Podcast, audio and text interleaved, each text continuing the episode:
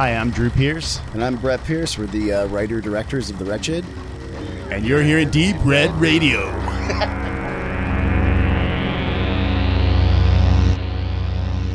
Die 67. Sendung steht vor der Tür und ich bin ganz aufgeregt, weil ich war jetzt eine ganze Weile raus und da haben hier der Tobi und der Benedikt das Eröffnungsprogramm, die Einleitung meistens alleine gemeistert. Heute habe ich mal wieder die Zeit gefunden, nach so vier Monaten initialer Vaterschaft, wo die nur sehr rar gesät ist, um mich zusammen mit dem Tobi mal der Einleitung zu widmen. Und in dem Moment schöne Grüße an den Benedikt, der heute mal passen muss, aufgrund von, ich glaube, du hattest gesagt, technische Unzulänglichkeiten, weil natürlich, wie es in Dresden so ist, wenn man umzieht, das Internet in der neuen Wohnung noch nicht geht. Ähm, also kann er sich ganz seiner Genesung widmen, denn auch hier gute Besserung von uns beiden. Es hat ihn mal wieder erwischt mit dem, was seit zwei Jahren jetzt krasiert. Ihr könnt es euch denken, das große C. Aber wollen wir nicht weiter jammern, hallo Tobi, äh, sondern wir haben ja schon ein bisschen vorgejammert, dass wir eigentlich beide aus verschiedenen Gründen gar nichts geguckt haben. Also werden wir jetzt 20 Minuten schweigen ähm, und einfach mal Leere hier walten lassen. Nein, also so ein bisschen was haben wir gesehen. Aber ich muss tatsächlich sagen, dass in diesen ersten vier Monaten der Vaterschaft habe ich, äh, glaube ich, vier Filme geguckt und ansonsten nur so seichte Sachen nebenbei, kaum eine Folge Stranger Things oder so. Man kommt halt tatsächlich zu nix.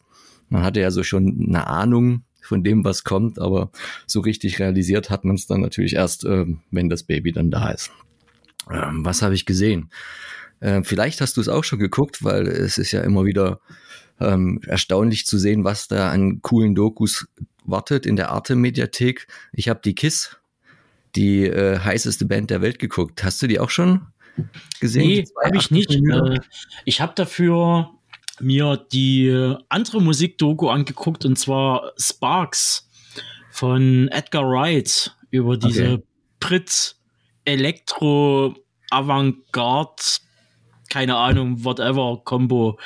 Die ist sehr witzig ähm, und sehr schräg und skurril aufgemacht. Ähm. Die KISS-Doku ist wahrscheinlich weiß ich nicht, ob man die jetzt als witzig, aber zumindest so in Details ein bisschen erhellend, auch wenn man wie bei so vielen Dokus oder, oder Musikkarrieren, Verfilmungen natürlich etwas vorsichtig sein muss, weil die Initiatoren, Urheber sind natürlich die beiden Urkisser, äh, Paul Stanley und äh, Gene Simmons und die beiden anderen Gründungsmitglieder, Ace Frehley und äh, Peter Chris wollten sich nicht da zu Wort melden oder durften nicht. Und das ging ja auch alles nicht so gut auseinander. Aber wie das alles so passiert ist, zumindest aus der Einblickrichtung, das ist schon mal ein interessanter Einblick. Damit zweimal 80 Minuten auch relativ lang gehalten, aber natürlich nicht langweilig.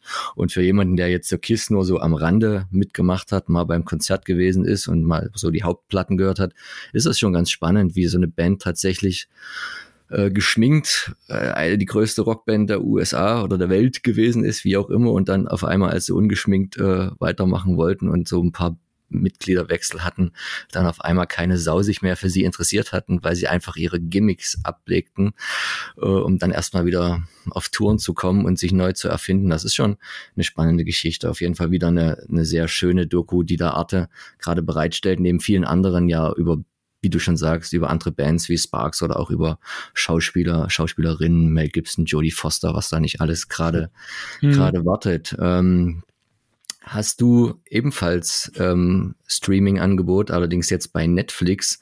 Das ist, glaube ich, auch so der einzige von zwei wirklichen Spielfilmen, den ich geguckt habe. Ähm, Wolfsnächte, Hold in the Dark, wie fandst du den? Er, er ist ein bisschen schwächer als seine ersten beiden, ne? was vielleicht daran liegt, dass es erstens nicht sein Skript war und dass es ein bisschen verworren äh, war, die ganze Geschichte, die natürlich wieder bildlich gewaltig, gewalttätig umgesetzt wurde, wie man es bei ihm fast erwarten konnte. Ne? Ich habe ja das Buch auch gelesen und ich fand den okay.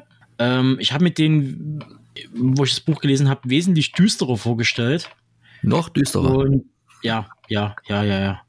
Ich weiß plus eins, dass irgendwie, ich habe den mit meinem, mit meinem Chef damals zusammen angeguckt und der fand den ziemlich bescheiden.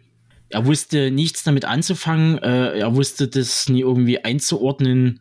was man davon halten soll von dem Film und äh, was der einem sagen möchte und ja, der, der erklärt halt nicht viel. Das ist auch der Vorwurf, den man ja so in den diversen Foren oder Kommentaren von vielen gelesen hat. Also es ist kein Film, der von vielen so als mittelmäßig eingeschätzt wurde. Die meisten finden entweder wieder grandios oder halt grottenschlecht und er erklärt natürlich reichlich wenig.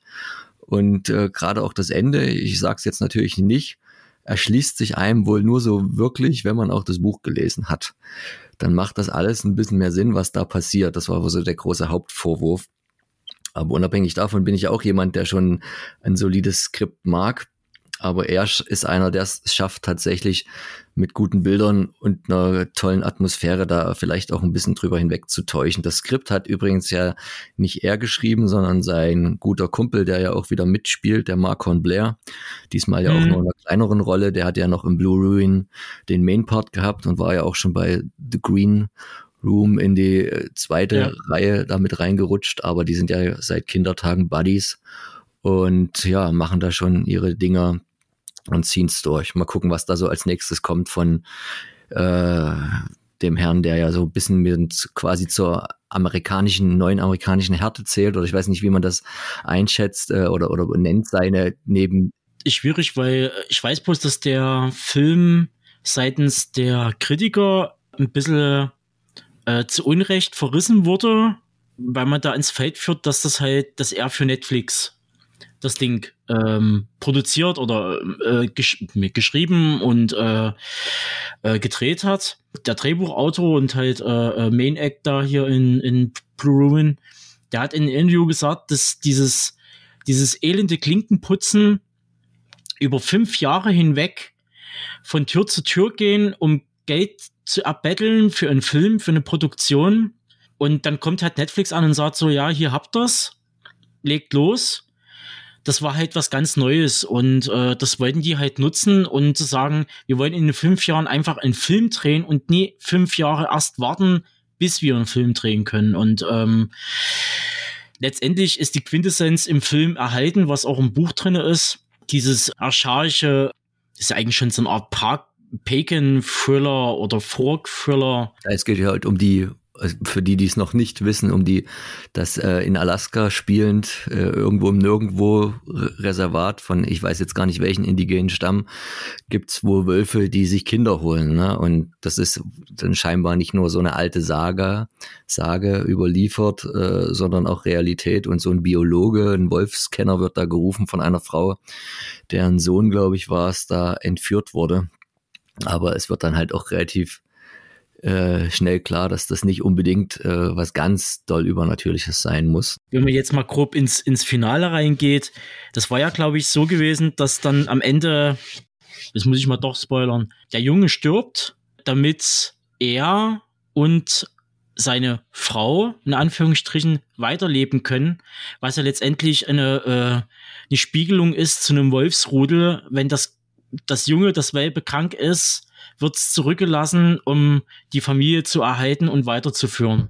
Und genau das ist die Quintessenz des Films. Wirklich äh, Archage Rieden, wieder weit rein in die Natur und back to the roots, also im wahrsten Sinne des Wortes. So, und er hat natürlich genauso auch diese Gewaltspitzen drinne, die Jeremy Saunier halt immer drinne hat, äh, sei es in Blue Ruin oder in Green Room, die natürlich dann immer sehr ex explizit und grafisch halt immer top-notch sind. Und da weißt du halt, dass die Effekte halt sitzen und halt gut aussehen, im Gegensatz, äh, wenn man das auf 90 Minuten prügelt. Also da ist mir sowas echt dann irgendwie lieber. Nee, aber ich fand ihn schon gut. Also auf jeden Fall eine der besseren Netflix-Eigenproduktionen in Anführungszeichen oder da, wo sie Geld reingesteckt haben, als wenn man sie findet. Also so viele anderes, ja, sehr, sehr zufällig, dass ich da mal irgendwie des Nachtens zwei Stunden Zeit hatte und das las ich direkt. Richtig gut. Ähm, wenn ich demnächst mal wieder Zeit habe, will ich auch mal ins, äh, ins Kino gehen. Das habe ich auch seit vier Monaten nicht gemacht, weil mit der wenigen Freizeit, die ich hatte, habe ich mich meinen müden Körper dann eher mal so auf ein Konzert geschleppt, als, als der bessere Ausgleich. Mhm. Aber Filme geguckt habe ich, habe ich nicht. Äh, ich war übrigens bei Judas Priest, ehe ich in die Verlegenheit nicht mehr komme, auch wenn die Location in Halle, in dieser Messehalle Halle die da so allein auf weiter Flur steht, äh, ziemlich bescheiden war. Aber ich brauchte die Band auf jeden Fall mal noch. bevor der Herr Gelford da auch ähm, in Rente geht. Hast du bestimmt auch schon mal in früheren Jahren gesehen, oder war die dir? Nee, überhaupt immer? gar nicht. Also das Ding ist, ich kann mit, ich kann mit eigentlich so diesen ganzen True- oder Power-Metal-Sachen wenig anfangen. Ich, ich habe jetzt schon Trauzeuge damals zur Hochzeit, der war jetzt äh, vor äh, zwei Wochen da zu Besuch, weil in Dresden ja Plain gespielt hat. Und er hat mich auch noch gefragt, so, naja, willst du mitkommen? Und so, das ist eigentlich überhaupt gar nicht meine Baustelle. Und bevor ich da irgendwie, keine Ahnung, äh, 50 Euro oder 60 Euro da irgendwie bezahle, äh, das ist dann überhaupt gar nicht mein Ding. Obwohl die wo im Gegensatz zu vieler der großen Kapellen von einst gehört Blind Guardian, glaube ich, weltweit kannst du fast schon sagen, dazu, dass der Sänger immer noch auf gleichem Niveau singt. Qua qualitativ, das ist ja bei Halford gut, ist es natürlich auch eine Sache äh, äh, altersbedingt, dass der natürlich die Höhen nie mehr halten kann. Der kräht ja nur noch, der, der ist hier oben hängen geblieben. So rum ist es eher. Der hat keinen, der hat keinen Bass mehr. so gefühlt. Nein, aber äh, war schon für, für meine Bucketlist war es schon mal ähm, wichtig. Das andere waren eher kleinere Konzerte. Aber wir wollten ins Kino gehen. Nein, ich wollte ins Kino gehen. Und zwar gibt's ja da diese ähm, Back to Cinema Reihe. Ich glaube, das ist von allgemein von Studio Kanal, die da für einen Tag manchmal nur so Filme zurück ins äh, Kino schießen. Und äh, da haben wir ab und zu ja auch schon bei uns ein Gewinnspiel gemacht und da waren schon Outsiders dabei, da war Total Recall dabei. Und jetzt kommt bald ähm, Reservoir Dogs, also Tarantinos jüngster mhm. wird quasi 30. Ich glaube, das ist dann am, äh, ich weiß gar nicht, am irgendwann im Oktober, ich glaube so 4. Oktober. Und da werde ich es mal probieren, da unser Programmkino zum, zum Glück auch mehrmals den ausstrahlt, also sich nicht nur auf den einen Tag beschränkt. Ähm, zu Halloween hingegen, passend natürlich, ein Film, der noch ein bisschen älter ist, den hattest du ja auch schon auf dem Schirm kommt und da wurden wir auch gebeten, ob wir da nicht ein bisschen Werbung machen können, machen wir natürlich gerne in Verbindung mit ein paar Gewinnspielen, die ihr dann später auf unserer Seite auch findet. Die Nacht der lebenden Toten wird nochmal ins Kino gescheucht äh, am 31.10. natürlich zu Halloween. Müsst ihr mal gucken, ob äh, die Kinos bei euch in der Nähe da mitmachen und später, und das ist natürlich der Hauptwerbeeffekt für das spätere Release der 4K-Version im, Im, November, November. am 24.11. Genau. Ähm, ja, wo, wie, wie, wie kann man das kurz zusammenfassen? Die, die drei Romero-Initialen-Zombie-Filme. Der erste war äh, der wichtigste, der zweite war der bekannteste und der dritte war der beste. Wenn man jetzt Night of the Living Dead, ah, das ist schwierig. Dawn also of the Dead und Day of the Dead, das ist ja immer der große Streit, oder? Ob da nur die, welcher da der beste ist, aber beste will ich jetzt hier gar nicht sagen, ne? weil das ist schwer zu werten. Ich würde behaupten, dass der, der erste ist für mich wichtig, weil ähm, der hat ja auch noch eine, eine, eine Metaebene, ähm, eine politische Ebene, Metaebene, ähm, die glaube ich, eine größere Streitkraft hat und äh, weshalb der Film ja auch äh, im Museum of Modern Art gelandet ist. Zu Recht. Der Dawn of the Dead. Hm. Ich mag den Soundtrack und dann hört es eigentlich auch schon fast auf. Ich finde den langweilig. Also klar, man hat ihn natürlich damals gesehen und äh, im, man weiß, man wusste damals schon nie und man wusste auch jetzt nie, warum der halt so ewig auf dieser Verbotsliste steht, weil, keine Ahnung, es kam dann irgendwie im Laufe der, der, äh, der Jahrzehnte kamen äh, Stoffe raus, die wesentlich härter waren, schon, schon in der geschnittenen Fassung. Wenn ich da an äh, äh die geschnittene Fassung von Pointer denke, die ja wesentlich brutaler ist als jeder Dawn of the Dead, egal in was für einem Cut. Und da war vielleicht noch der Argento-Cut halt noch der etwas, sagen wir mal, temporeichste. Day of the Dead ist natürlich, äh, was das Action-Spektakel angeht, äh, natürlich besser, aber wirkt, wenn man es halt mal so nimmt, es wirkt alles so ein bisschen so wie Räuber und Gendarm spielen. Also es hat so ein bisschen was davon, aber da reißt mir jetzt wahrscheinlich der Benedikt den Kopf ab, wenn er das hört. Aber ich mag den trotzdem. Also ich mag den also wirklich äh, Night of the Living Dead, äh, erster Platz, der zweite D und der dritte ist da. Ist leider so. Und ich muss sagen, ich mag auch das Remake von the Dead.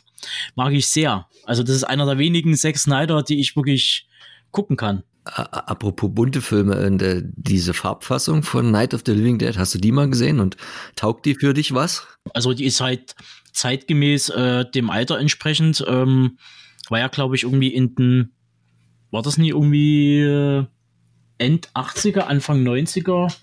Ja, ich glaube, ja. Äh, von Tom Savini, wenn ich mich nicht ganz täusche.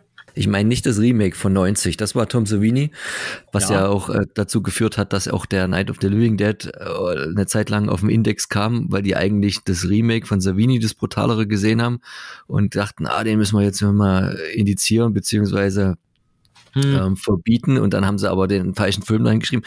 Nee, aber man hat ja mal die, den alten, den von 68, hat man doch auch mal irgendwann äh, einkoloriert, weil man meinte, dem da irgendwie noch was zu geben. Ich habe die, die Fassung nie gesehen, weil ich glaube, weiß nicht, ob es da die Farbe irgendwas verändert. Ne?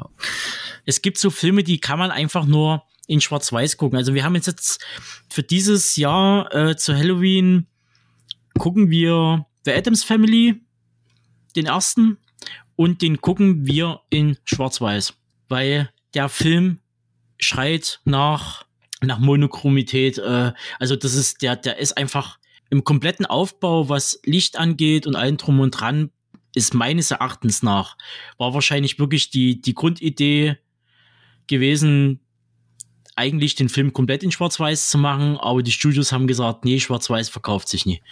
Hundertprozentig. Meinst, meinst du jetzt den alten oder die, die schon rauskommende Neuverfilmung? Adams Family. Äh, nicht die Adams Family von aus den, aus den 90ern mit so, äh, Christina Ricci. Genau, genau, genau. Die neue Adams Family Geschichte, ich weiß gar nicht, ist auch Netflix, ne? Aber es ist eine Serie, oder? Ich, ich bin überhaupt äh, nicht. Wednesday?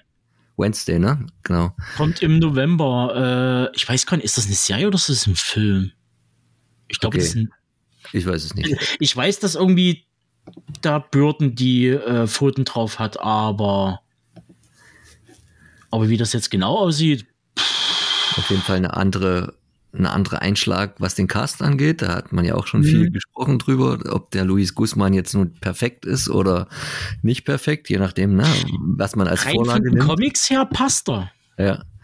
Catherine Zeta Jones finde ich auch gut, aber das ist dann eher auch so kl klassisch angesetzt. Ne? Bei ihm geht man dann mal ein bisschen andere Wege. Aber ja, ich bin gespannt, ob irgendjemand Christina Richie das Wasser reichen kann in der titelgebenden Rolle. Aber naja, wir wollen ja mal jedem eine Chance geben. Jeder. Ähm, ja, das sehe ich ja auch so. Also, das führt uns ja dann auch so, äh, wenn die, wenn die Show rauskommt, da ist er dann auch schon irgendwie seit, ähm, dürfte ja fast zum gleichen Zeitpunkt muss ich gerade mal gucken, die müsste bei OKJ am 4. genau. Und am 4. kommt ja auch über, was war's, über Hulu? Oder HBO, nee, Hulu war's, äh, Hellraiser raus, wo sich ja alle schon ins Maul zerrissen haben. Ein weiblicher Pinhead und ich dachte, so, also mal, habt ihr keine anderen Probleme? Und dann dachte ich mir so, habt ihr irgendwie mal die Buchvorlage gelesen? Wo Pinhead weder als männlich noch als weiblich bezeichnet wird. Also äh, ich meine, es gab ja schon immer auch andere weibliche Xenobiten. Also ob da ja davon mal abgesehen, das aber das ist Geschlecht in Anführungszeichen ist ja wirklich total total egal. Ne? Aber gut, die Diskussion gibt's ja jetzt häufiger. Und vor allen Dingen halt mit diesen belanglosen, also immer diese dieselben Kommentare, egal bei, bei was für einem Remake, ich rede mich ja schon gar nicht über Remakes off, weil das bringt ja eigentlich auch nichts, dass dann irgendwie sowas kommt wie, wie, das zerstört mir jetzt alles. Und ich dachte mir so, was für ein hohler Kommentar ist das eigentlich? Als ob da jemand zu, zu, den Leuten nach Hause geht, den Film aus dem Regal zieht und sagt so, du wirst zu, zukünftig nur noch dieses eine Remake sehen.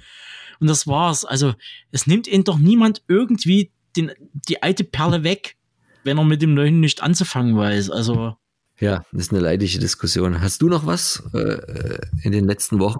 Ja, wie gesagt, gesehen halt jetzt in den, in den letzten Wochen fast äh, gar nichts, also halt wirklich bloß so dahin geplätschert, also ähnlich wie du, so ein bisschen leichte Kost äh, von jetzt aktuell Dharma auf Netflix. Ähm, was interessant ist halt, wie gesagt, ist ja irgendwie äh, gefühlt ähm, Regisseur und äh, Hauptdarsteller aus American Horror Story ähm, die sich da jetzt auf Netflix äh, äh, in dieser Form versuchen. Es sieht sehr gut aus, muss man sagen. Ähm, ich hoffe ja ein kleines bisschen, dass durch die Dharma ich weiß nicht gar nicht, wie man das sagen kann, Biopic, Serie, wie auch immer, vielleicht Mindhunter nochmal einen Schwung kriegt und vielleicht doch noch eine dritte Staffel, aber ich glaube es eher nicht, weil ich glaube, Fincher hat sich jetzt mittlerweile damit abgefunden, dass äh, und viele andere haben sich jetzt mittlerweile auch damit abgefunden, dass Netflix ja eigentlich dafür steht, Serien zu releasen und äh, dann einzustampfen, so schnellst als möglich mit, äh, mit dem mit dem größtmöglichen Cliffhanger, so dass man die Serie auch im Nachhinein nicht mehr verkaufen kann. Auch dem Kunden nicht mehr.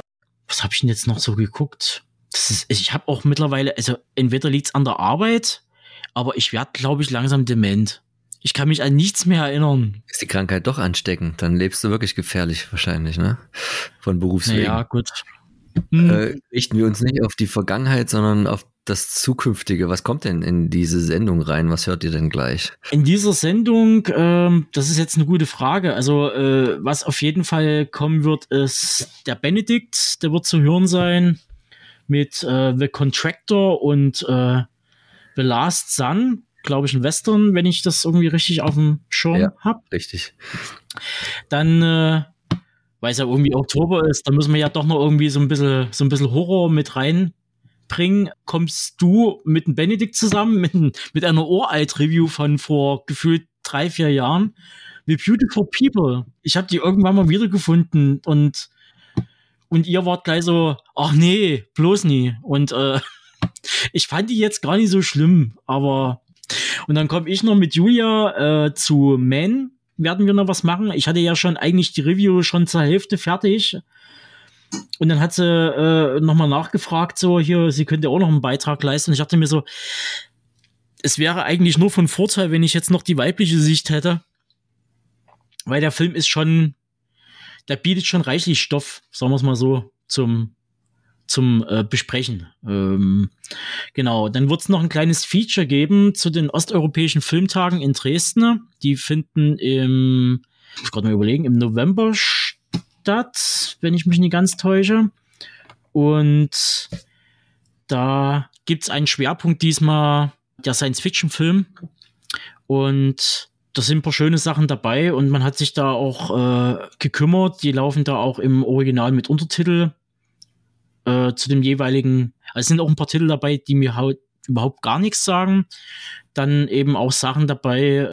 Da haben wir noch den Ikari XB1 von Jindrich Pollack. Den habe ich hier als äh, Second Run Edition von äh, Eureka. Und ähm, die haben eine 4K-Fassung rausgebracht, das tschechische Nationalfilmarchiv. Und die haben wohl etliche Sachen im Programm drinne und äh, da greift man dann wohl auf die bestmögliche Qualität der Filme halt zurück und was schon ziemlich gut ist. Wird auch einen Vortrag geben, aber das würde dann alles noch in dem Feature dazu. Und dann gucken wir mal, was wir, wie wir da die zwei Stunden voll kriegen. Das werden wir. Als letztes noch ein kleine, kleiner Werbetipp. Ab jetzt bitte immer fleißig monatlich bei äh, Amazon prüfen, wann nächstes Jahr Operation Ganymed rauskommt. Da ist äh, was Schönes geplant mit ganz vielen äh, tollen Extras. Mehr sage ich jetzt mal hier noch nicht, ähm, aber immer schön checken, ab wann da der Vorverkauf läuft für diese wunderbare Veröffentlichung, die da bald kommt. Genau, und ich werfe jetzt auch noch mal ein paar Sachen noch mal rein, in, äh, bevor wir hier komplett schließen.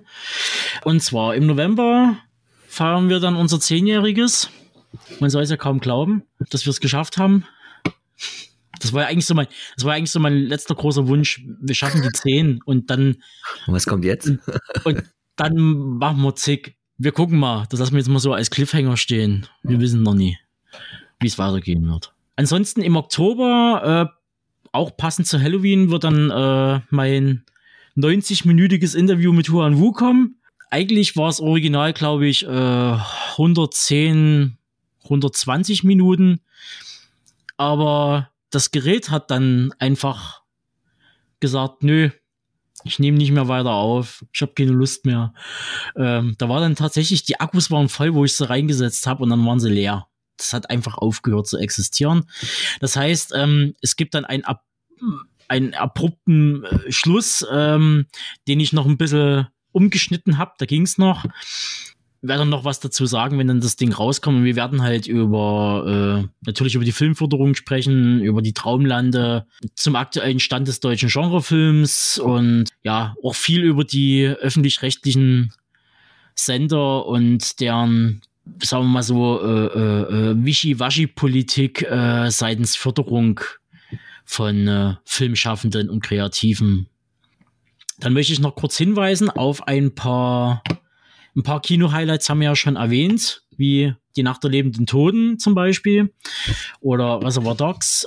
Was auch äh, ins Kino kommt, auch am 27.10. mit Nacht der lebenden Toten, ist, glaube ich, über, ist, kommt es, glaube ich, über Arthouse. Ich bin mir gerade gar nicht sicher über das Label.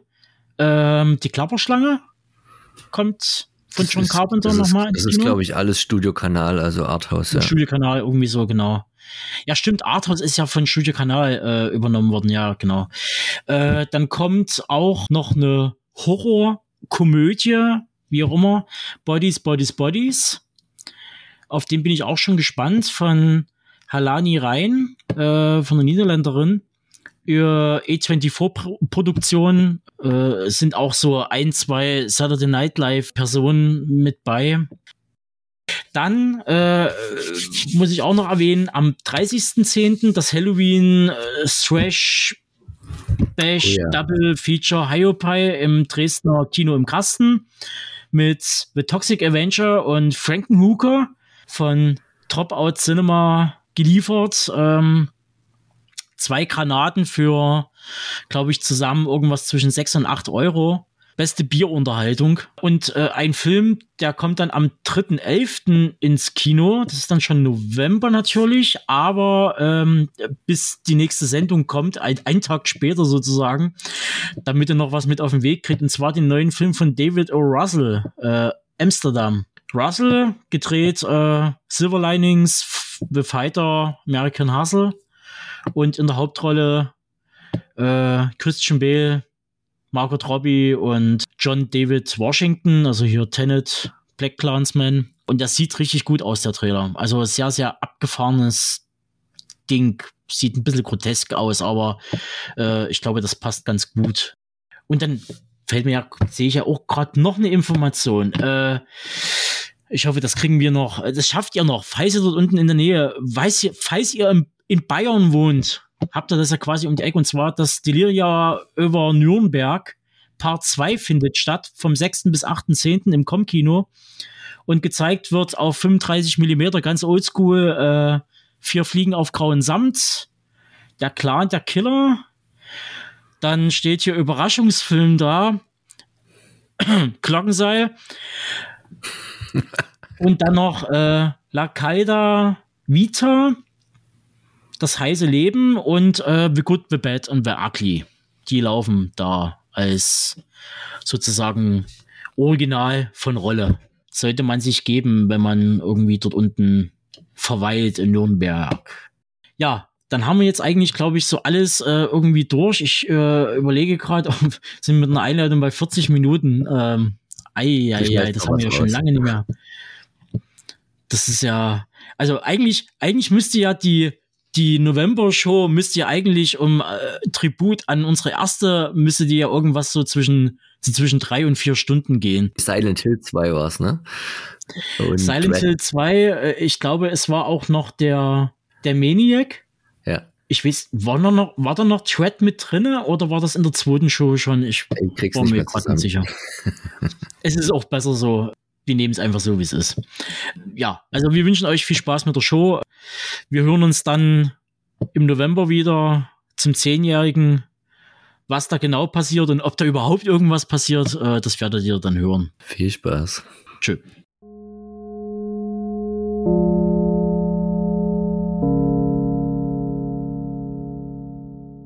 The Contractor. Zu Deutsch der Dienstleister. In diesem Film spielt Chris Pine James. Ein Mann, der für sein Land gekämpft hat, sich dabei eine Verletzung zugezogen hat am Knie, diese behandelt hat und aufgrund dem hohen Maße, was er an Schmerzmitteln zur Genesung sich einverleiben musste, auch um weiterhin fit für den Dienst zu sein, das kreidet man ihn nun an und er wird entlassen aus dem Militärdienst. ehrenhaft, aber ohne soziale Leistungen und auch ohne Pension. Und das ist nicht, ist keine gute Kombination, wenn man pleite ist und eine Frau und Kind zu versorgen hat. Der freie militärische Markt steht ihm offen. Er findet Platz bei einem privaten Sicherheitsunternehmen, wo man ihm gutes Geld verspricht und er sich da schnell zu entscheidet, sich dort anwerben zu lassen. Und ein erster Auftrag führt ihn nach Berlin zusammen mit einem guten Freund, der ihn auch diesen Job vermittelt hat. Das ist Mike, gespielt von Ben Foster. Und dort sollen sie was machen. Man bricht ein in irgendein Institut und lädt irgendwelche Dateien runter. Ja, und soll diese dann in die USA bringen das Ganze ist schon irgendwie recht komisch, weil ähm, der, der Boss von diesem neuen Sicherheitsunternehmen, gespielt von Kiefer Sutherland, der taucht im Film ganze, naja, ich will mal nicht so sein, vier Minuten auf der erzählt am Anfang, ja, das ist, äh, wir sind ja schon sehr staatsnah und wir haben nur gute Aufträge vor, also eher vom, im Bereich Secret Service und man ginge halt eher ganz leise rein wie ein Skalpell und haut nicht so auf die Pauke. Man will natürlich äh, Verluste vermeiden. Jetzt ist es so, dass diese, dieser Daten, äh, es, es entpuppt sich dann als Datenraub. Das heißt, damit die Geschichte ja irgendeinen Sinn hat, wissen wir ja schon irgendwie, dass da was faul ist und dass das irgendwie eine illegale Aktion ist. Letztlich geht es hier nur um Diebstahl und Bereicherung. Und darin äh, wird jetzt eben James hineingezogen bei der Flucht aus diesem Objekt, wo man diese Daten gestohlen hat, trifft er auf die deutsche Polizei. Die ist sehr schlagkräftig, es wird geschossen, äh, man muss sich sofort verteidigen und hier stellt sich sofort etwas ein, das man in dem Film eigentlich gar nicht richtig begreifen kann. Denn hier werden auf einmal alle zu Cop-Killern. Das heißt, äh, diese geheim arbeitende äh, private Service fängt einfach an, Menschen zu töten im Feuergefecht. Also sie eröffnen auch das Feuer auf die Polizei. Und äh, da habe ich mir in dem Moment gedacht, Moment mal, ist James jetzt so ein Typ, der, der ist zwar Militarist, er, er, er hört auf äh, Kommandos, also auf Befehle und führt diese aus, aber da jetzt einfach so aus der kalten, nur weil da Polizeiautos ankommen, zu ballern und die Menschen zu töten mit vollem Vorsatz, das passt irgendwie nicht rein in den äh, James, den wir so in den ersten fünf Minuten, zehn Minuten kennenlernen in dem Film. Ja, er kann ja auch eine dunkle Seite haben, aber die kommt halt auch nicht raus, weil er dann erst hinterher sich ein kleines bisschen empört, ach, da haben wir jetzt einfach diese Polizisten erschossen, aber das das, das, das wirkt nicht, das wirkt nicht. Und hier ist das Problem, dass wir äh, bis zu dem Zeitpunkt schon ein kleines, also ein Fetzen von, von äh, Backstory reingeworfen kriegen, die mit seiner Kindheit zu tun hat, wo wir aber auch nur rausfinden, dass er einen sehr strengen Vater hatte, der ihm zu äh, Landestreue und Soldatentum erzogen hat. Das wird dann später noch ein paar Mal angesprochen, gibt aber überhaupt gar keine Aussage darüber, warum er jetzt so krass handelt. Denn letztlich ist er jetzt äh, in der Situation, dass er alleine ist am Ende und irgendwie flüchten muss aus dieser Situation, wo er gesucht wird in, in Deutschland äh, und zurück in die Staaten will, um herauszufinden, was das Problem ist eigentlich oder worum es geht. Und er ermittelt ja auch schon in Deutschland und äh, kommt dann eben auf an die Informationen, die er braucht, um das Puzzle zusammenzusetzen das Ganze geht dann so weit, dass es sich äh, von, von so einem Söldnerfilm zu einem Agentenfilm umschwingt. Man muss auch gerade wegen Berlin auch immer wieder mal an die Born-Verschwörung denken. Dann gibt's immer mal ein bisschen Action. Der Film hat einen sehr direkten Look, der gefällt mir auch ein bisschen traurig ist, dass es, dass es immer wieder Berlin sein muss. Es ist immer Berlin, immer Berlin. In letzter Zeit immer, also schon in den letzten 20 Jahren ist es immer Berlin in solchen Actionfilmen. Es ist, muss immer Berlin sein. Berlin kann, es ist so, ne? Also, egal. Also, und das ist auch das, äh, was ich jetzt als Hauptkritikpunkt habe, dass der Film als naja, als, als Ermittlungsthriller, also wo man auf eigene Faust irgendwie eine, eine Verschwörung aufdecken muss, ähm, dass dieser Film in dem Bereich total uninspiriert ist und es dann aber auch nicht schafft, irgendwas Neues zu kreieren. Und die, die Charaktere sind so wenig stark gezeichnet, dass man daraus irgendeine emotionale Geschichte hätte entwickeln können. Der Regisseur Tariq Saleh, der hatte äh, einen Achtungserfolg mit Metropia geschaffen 2009, ist aber sonst für mich auch sehr unter Radar geblieben. Und er macht hier prinzipiell einen handwerklich guten Film, der aber, wenn er jetzt wollte, irgendwie in den Bereich, naja, ich muss es jetzt schon wieder sagen, eines eines äh, Jason Bourne geht oder irg in irgendeiner Weise äh, so eine Art Film sein will, dann hat er aber auch einfach zu wenig Action. Wir haben ein bisschen Action, die ist hin und wieder mit mäßigen CGI gestaltet, hin und wieder erlaubt man sich physische Effekte. Das, das nimmt man dem Film jetzt nicht übel. Das übel nimmt man dem Film eigentlich, dass er nichts zu erzählen hat, dass er einfach langatmig ist und auch, naja, langweilig ist nicht das richtige Wort, aber es passiert einfach nicht wirklich irgendwas, das wir nicht so erwarten. Für einen sehr kühl gestalteten Thriller habe ich immer etwas übrig. Ich mag auch Chris Pine gern sehen und auch Ben Foster. Chris Pine wurde ja kürzlich erst von Quentin Tarantino äh, als sein Lieblingsschauspieler bezeichnet, der momentan in der Altersgruppe agiert in den USA. Er kann diese Rolle auch sicher ausfüllen, aber es fehlt hier einfach an vielen Enden etwas, um einen sehr spannenden, verstrickten Thriller zu versprechen. Denn wenn er das versprechen würde, das könnte er in der Form leider nicht halten. The Contractor hat es nicht geschafft, mich zu überzeugen.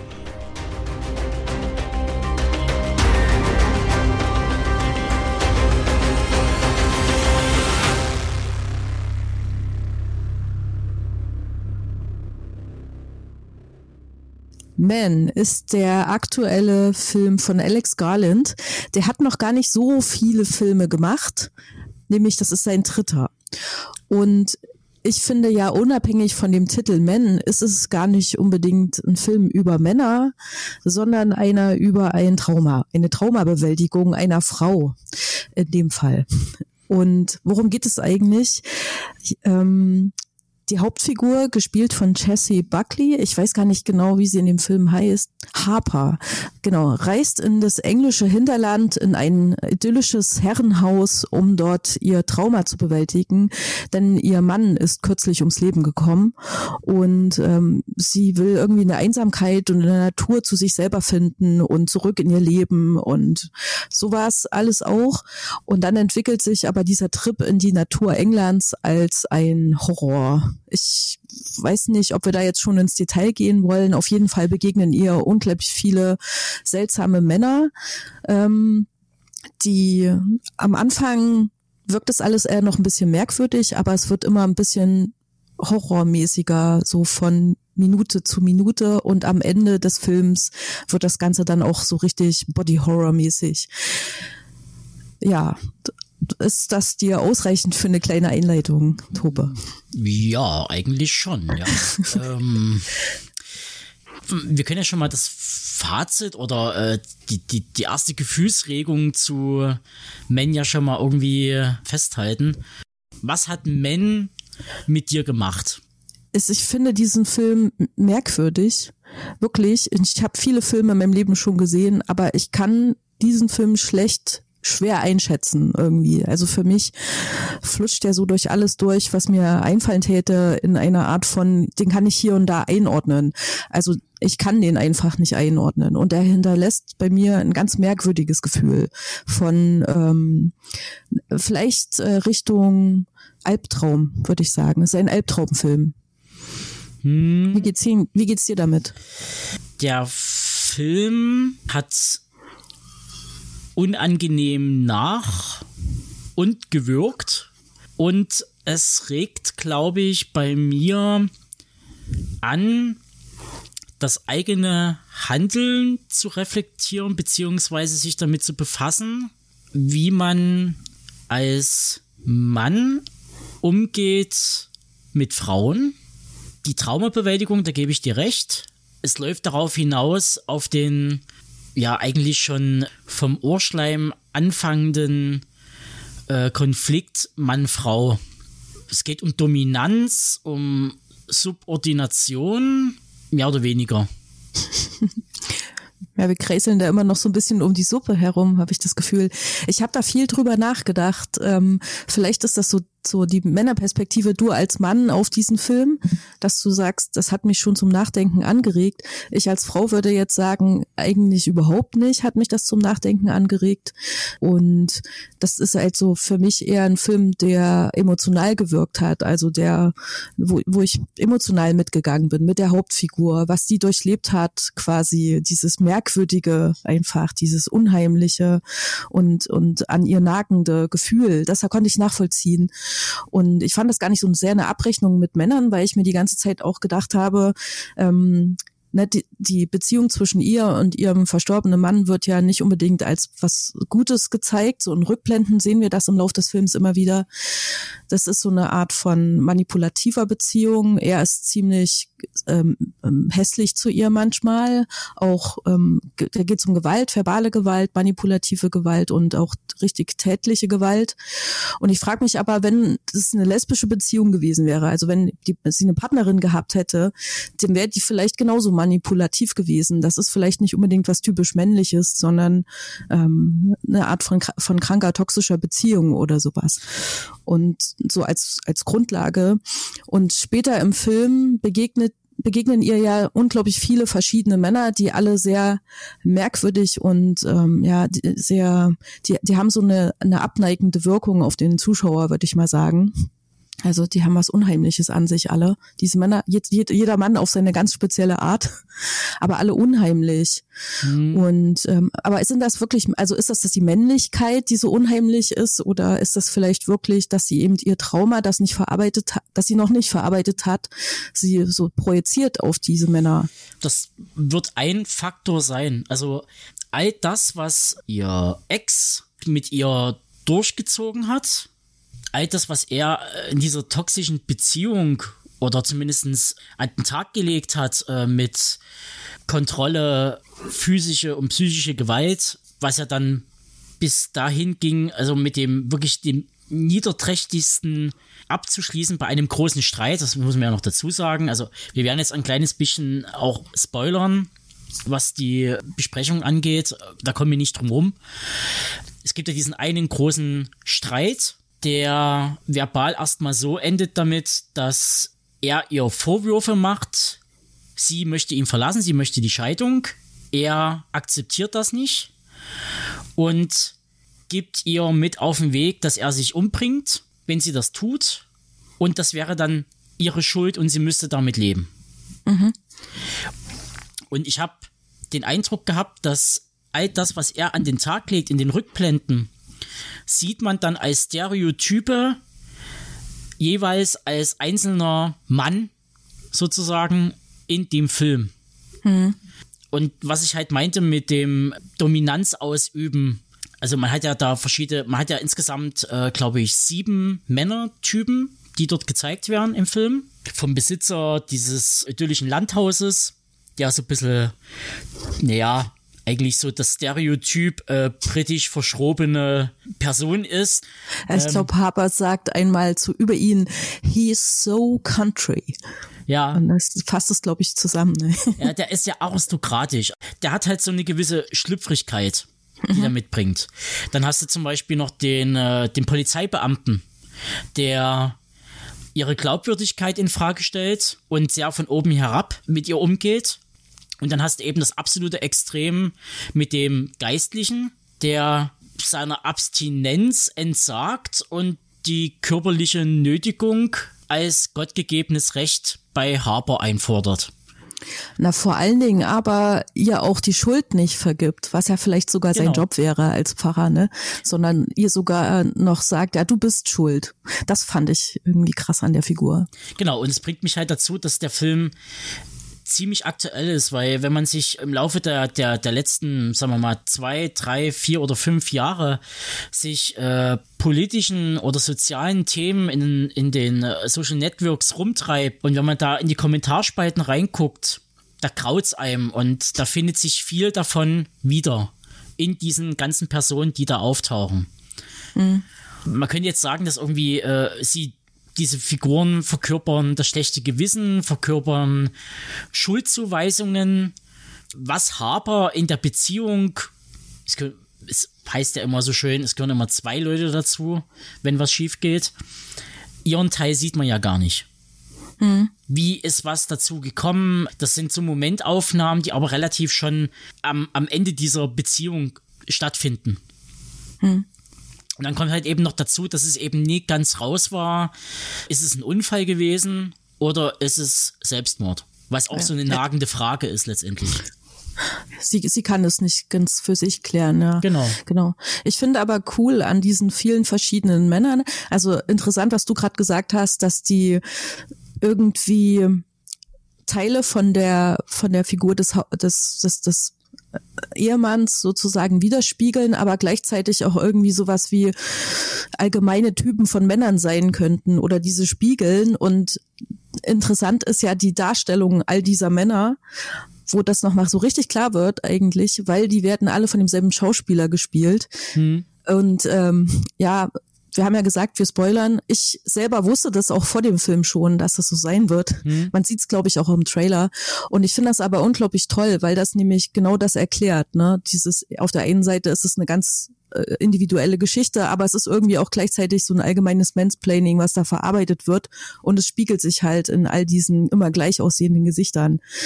Übrigens ähm, von Rory Kinnear gespielt, den ich ziemlich klasse finde, den Ja. britischen Schauspieler. Ja. Da kann ich mich bloß anschließen. Also, wie gesagt, es ist halt, ähm, äh, der Film übt eine immer größere Bedrohlichkeit aus, äh, auf und ähm, das ging ja bei mir eigentlich los in dem Sinne, wo sie alleine im Wald unterwegs ist, auf den, äh, auf den Tunnel trifft, scheinbar. Das, darf ich da was Ja. ergänzen, weil das auch in der Natur, das ist so, so schön, das ist so grün und saftig und sie fühlt sich für einen kurzen Moment, glaube ich, befreit und dann dieser Ort, dieses, ähm, ist so ein Lost Place, ne, so eine stillgelegte Bahnstrecke, so ein Tunnel drunter, ähm, wo sie dann wieder konfrontiert, konfrontiert wird mit diesem Trauma im Grunde, mit diesem ersten komischen Mann, den sie da trifft. genau. Das, das ist schön gemacht, finde ich. oder sich hinflüchtet zu den Baracken und weiter auf das freie Feld kommt, wo sie dann erst wieder sozusagen an einem Safe Point angekommen ist und da halt diese, diesen Urtypus Mann ähm, dargestellt. Den Nackten. Ja, den nackten Mann. Also, äh, äh, ähm, das ist ja letztendlich dieser Green Man, wird er ja, glaube ich, im Volksmund genannt, mit diesem Blättergesicht, der ja sozusagen das, äh, den Urtypus Mann darstellt. Und dass es letztendlich schon bei dem losgeht. Aber ich fand vorher Joffrey auch schon ziemlich creepy, muss ich sagen. Diese erste Begegnung mit dem Countryman. Ja, natürlich. Also du hast, es baut sich ja in diesen 100 Minuten, baut sich das ja immer mehr auf, dass die Männer immer mehr Screentime bekommen im Film und mit einer körperlichen und vor allem mit einer rhetorischen Präsenz auf sie zugehen. Und sie halt wirklich klein reden und klein machen. Und das fand ich halt äh, so derart unangenehm, weil ich äh, solche Leute, ja, die trifft man halt draußen auf der Straße. Das ist halt so. Es sind nie, es sind nie irgendwelche Monster, die da irgendwie gezeigt werden, sondern das sind halt irgendwelche Typen, die man in der Kneipe trifft, die halt so Stammtisch Parolen ähm, dahersagen und äh, auch so eine Denke haben. Die sollen Da gibt's die ja auch diese schöne Kneipenszene, ne? Genau. Passend dazu. Ich habe ja auch ein paar Kritiken gelesen gehabt äh, nach der Sichtung, dass viele das Finale nie verstanden haben oder dass denen irgendwie zu drüber war. Also davon mal abgesehen, dass es dann äh, im Finale sehr, sehr grafisch wird. Es ist ja genau das, diese Typen, äh, das immer gleiche Klischee wiedergebären.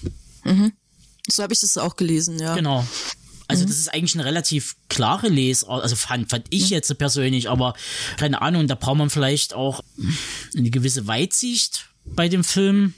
Ich weiß es nicht. Also Ich fand das schon sehr naheliegend, eigentlich das so zu lesen, aber es ist halt rein visuell eine unglaublich verstörende Szene. Also das kann ich schon verstehen, dass manche da vom Kopf gestoßen sind und sich fragen, was soll das jetzt? Vielleicht eher so. man darf ja nie vergessen, es gibt dort drinnen Szenen im Film, also gerade jetzt zum Beispiel bei Jeffrey, wo sie in dem, äh, im Hausflur steht und sagt, ähm, draußen ist jemand im, im Garten, der mich bedroht oder verfolgt. Und Jeffrey ist da und du hast diesen kurzen Moment, wo er tief durchatmet und, glaube ich, äh, sinngemäß sagt, okay, ich gehe jetzt raus in den Garten und werde das klären. Wie ein Mann. Er will das eigentlich gar nicht. Also er wird dazu getrieben, ein Klischee zu entsprechen. Mhm. Dieses, äh, ich gehe jetzt raus und verteidige die Frau. Mhm. Das fand ich schon sehr ähm, aufschlussreich. So, dass die Leute, die man sieht mit ihren Klischees, ja, die werden halt, wie gesagt, dort reingeboren. Dem wird das irgendwie übergestülpt und die können ja gar nicht eigene Erfahrungen machen, weil denen das halt äh, ähnlich wie das halt mit äh, Kindern und Erziehung ist. Die Kinder spiegeln das wieder, wie es die Eltern denen vorleben. Hm. Ob sie wollen oder nicht. Und dann sind sie gefangen in diesem, in diesem, diesem Hamsterrad und da wieder auszubrechen und zu sagen, okay, ich mache mir jetzt meine eigenen Gedanken, ich, ich hinterfrage mein Tun und mein Handeln und versuche eben nicht so zu werden wie meine Eltern, die äh, klischeebeladen irgendeine Agenda fahren oder äh, eine Meinung haben, die man anzweifeln darf. Und da halt auszubrechen, das ist halt schwierig, wenn man halt in diesem Konstrukt gefangen ist. Und wenn man das irgendwie gefühlt 30, 40 Jahre lang gemacht hat, sich da irgendwie zu ändern, ist halt schwierig. Da gehe ich komplett mit als jemand, der im Bildungsbereich arbeitet. Da, da sage ich auch immer, ja, die Bildung ist schon wichtig. Da kann man vielleicht so ansetzen, um etwas zu verändern. Aber ich wollte noch was zu dem Film sagen, ähm, denn interessant ist ja eigentlich, dass diese Szene, die du gerade genannt hast, wo dieser kurze Moment des Innehaltens oder Widerstands Standempfindens mhm. oder sowas. Danach geht ja der absolute Oberhorror auf jeden Fall los. Also mhm. dann ist es nicht mehr aufzuhalten. Das ist das eine Spannende. Und das andere ist, dass es ja auch noch diese Kinderfigur gibt, ne? auch mit dem Gesicht von Rory Kinnear, ähm, die ja wirklich die alleroberfieseste männliche Figur in diesem Film ist, finde ich. Also so viele Fiesigkeiten wie dieses Kind sagt ja sonst keiner von den anderen. Ist richtig, äh, aber da muss ich dann wiederum zum Beispiel mal meine Frau bemühen, ähm, die halt sagt so, ähm, die arbeitet ja bei einer Integrativstelle und ähm, da ist es halt eben äh, auch so, dass es halt Kinder gibt, meistens jung, die scheinbar zu Hause, wo es da üblich ist, dass der Mann oder der Junge das Sagen hat und sich selbst die Mutter danach zu richten hat.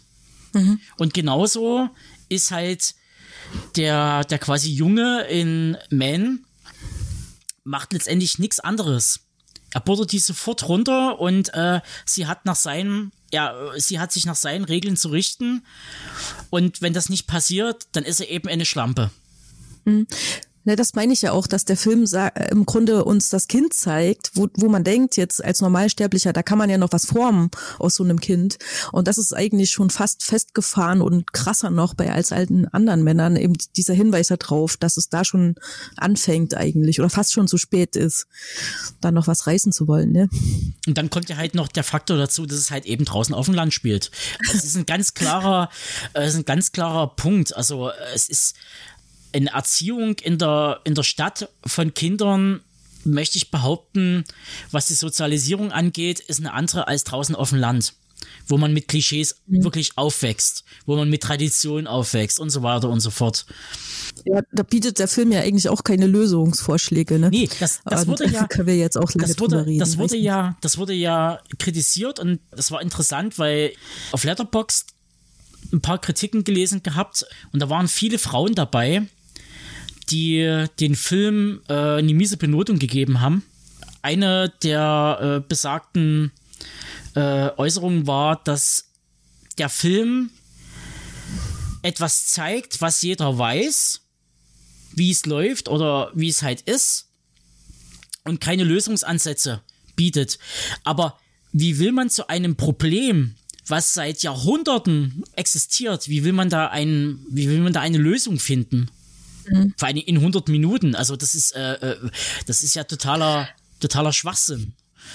Zwei Gedanken vielleicht dazu. Also der Film bietet ja schon eine Lösung, nämlich am Ende sind ja alle tot. Also sie befreit sich von den Männern durch den Tod, würde mhm. ich jetzt mal so ganz Ja. brachial hier einwenden. Und das Zweite ist, ich frage mich halt wirklich, ob der Film genau das eben auch will. Das glaube ich nämlich nicht. Dass, äh, dass es ein vordergründig ein Film ist über, über Mansplaining oder sowas, sondern dass es, äh, für mich ist es immer noch ein Film über eine Traumabewältigung. Weiß nicht. das ist ja, äh, das ist eben genau das, weil ursprünglich wollte ich ja den Film alleine rezensieren. Du hast das Angebot gemacht und äh, da haben wir, glaube ich, zwei unterschiedliche Sichtweisen, wie man den Film interpretieren kann. Also da gibt es wahrscheinlich noch viele hundert andere. Es Ich glaube aber auch, dass das in dem Film halt so angelegt ist, durchaus. Ich glaube nicht, dass der das so eindeutig sein will. Nee, nee, der, der hält sich relativ vage, was da die, die Aussage angeht. Einer der Kritikpunkte, die auch noch geäußert wurden, dass Alex Garland schon wieder ein Final Girl äh, im klassischen Filmsinn einführt. Du hattest das bei, bei Ex Machina gehabt mit äh, der Dame, die sich dann sozusagen befreit von ihrem Schöpfer Ja. und von dem Love Interest, in Anführungsstrichen, der Mhm. letztendlich auch bloß über sie in dem Sinne bestimmen wollte, also sagen wollte, wie ihre Zukunft auszusehen hat. Das gleiche hast du dann in äh, der Serie Devs, die ich vor zwei Monaten oder so gesehen habe. Die ich sehr gerne gesehen habe. Ähm, Die habe ich auch sehr gerne gesehen, aber es, dort läuft es ja ähnlich ab. Also sie, äh, da wird die Frau zum kleinen Rädchen degradiert und muss sich dem Ganzen Das ist ein richtiges System, dem sie sich stellen muss bei Devs. Hm. Ne? Aber es läuft immer auf dieses Gleiche hinaus. Also es wäre interessant, ich weiß halt nicht, ob es vielleicht irgendwo Interviews gibt, wo Garland sich mal zu seinen, zu seinen Frauenfiguren irgendwie äußert. Na und Annihilation nicht zu vergessen. Ne? Das Darf ist ja man auch, nicht wirklich vergessen, ja. Da muss man eben auch sagen, im Buch zu Annihilation, die Auslöschung von Jeff Vandermeer, da haben ja die Frauen noch keine Namen. Anstelle von Namen haben sie Berufsbezeichnungen. Du könntest das Ganze auch mit Männern machen. Also das ist sozusagen, äh, äh, das, das, das, äh, die werden da sehr geschlechtslos dargestellt. Also bis dann natürlich die Figur dieses Monsters oder Mann oder Gottgeschöpfes bei Annihilation halt dann auftaucht am Ende. In dem Leuchtturm. Aber äh, ja, Der Film ist da ja schon eindeutig, sagen wir es mal so. ja, ja. Ich, ich habe noch was zu ergänzen. Ich Mhm. habe nämlich gehört, dass er ursprünglich irgendwie einen Film machen wollte über diesen Green Man. Dass das so sein Ding im Kopf gewesen ist und sich dann um diesen, um diese Figur die ganze Geschichte dann gestrickt hätte, angeblich. Was ich auch irgendwie interessant finde, um den Film nochmal ganz neu zu anzuschauen. Das habe ich letztens erst irgendwo gehört. Kann ich nicht mehr, kann ich die Quelle nicht mehr genau nennen, leider. Aber das finde ich auch spannend. Ja, es war Das- glaube ich, Green, Green Man und da gab es ja dieses, äh, gibt's ja dieses Gegenstück mit der Frau als Folklore-Darstellung, die eigentlich relativ klein geraten ist und das Einzige, was halt wirklich dominant heraussticht, ist halt ihr Geschlechtsorgan. So, Du meinst äh, diesen Stein in der Kirche? Genau. Die Frau wird reduziert auf ihr Geschlecht. Punkt. Und das hat man ja dann in der Szene äh, im Finale mit dem äh, Pastor im Bad, wo er dann eigentlich so dieses typische Frauen sind Sünde und äh, aber eigentlich äh, ist absoluter Begehr und das war also das war einer wirklich äh, herausragend unangenehmen Szenen wie er mit ihr da umgeht und sie halt wirklich reduziert auf die reine Sexualität. We- Weißt du, was mich, mir gerade einfällt, dass es ganz am Anfang äh, so eine Szene gibt, wo Harper das erste Mal in dem Haus ist und Joffrey zu ihr sagt, wo sie dann alle Zutaten für einen Tee findet und sie dann eben selber den Tee machen muss, irgendwie sowas. Ähm, also vielleicht erinnere ich das auch falsch, aber so nicht, dass man sagt, na Tee kochen, das ist ja Frauenarbeit, das kannst du ja wohl selber. Kann das sein? dass sich das Glaube, also ein bisschen ja. spiegelt nochmal? Es gab ja auch, also in der, in der Szene befand sich ja auch, wo er dann das Gepäck holt und sich dann letztendlich darüber, ähm, wie er es dann sehr ungelenk versucht, die Treppe hochzubringen. Aber halt auch mit diesem, mit diesem mürrischen, ja, ich bin der Mann, ich trag's hoch. Obwohl sie nie irgendwas gesagt hat, äh, wie sie müssen das machen, sondern ich bring's hoch, nein, ich mach das. So, dieses, ähm, diese, diese gespielte äh, Gentleman's Art.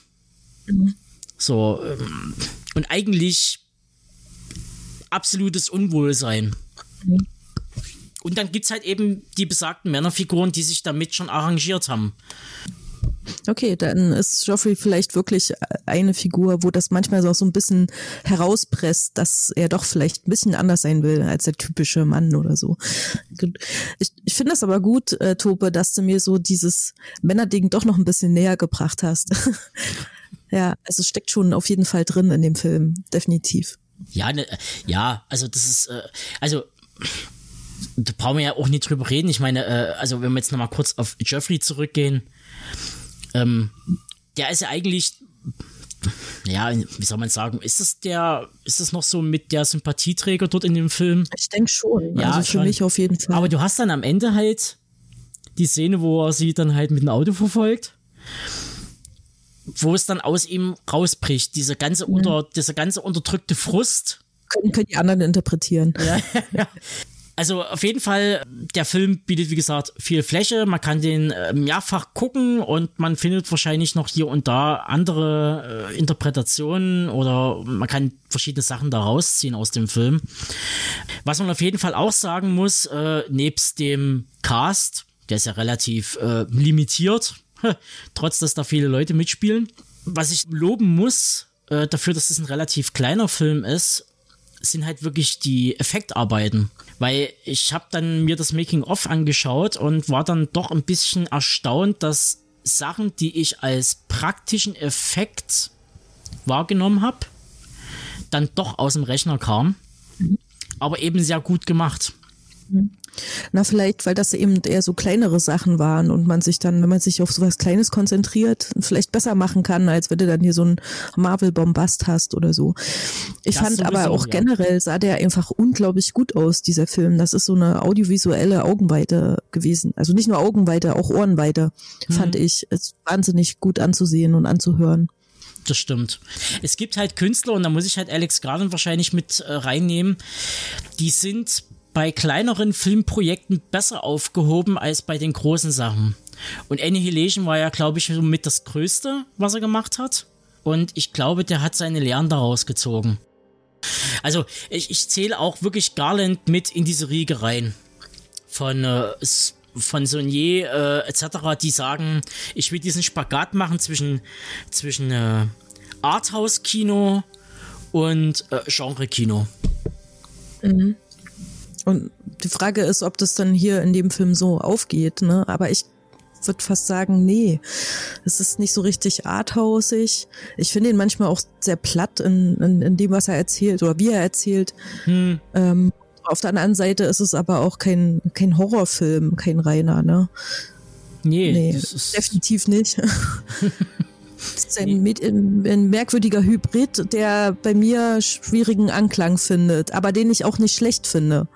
Definitiv. es ist ein Film, der einen Gemütszustand zeigt.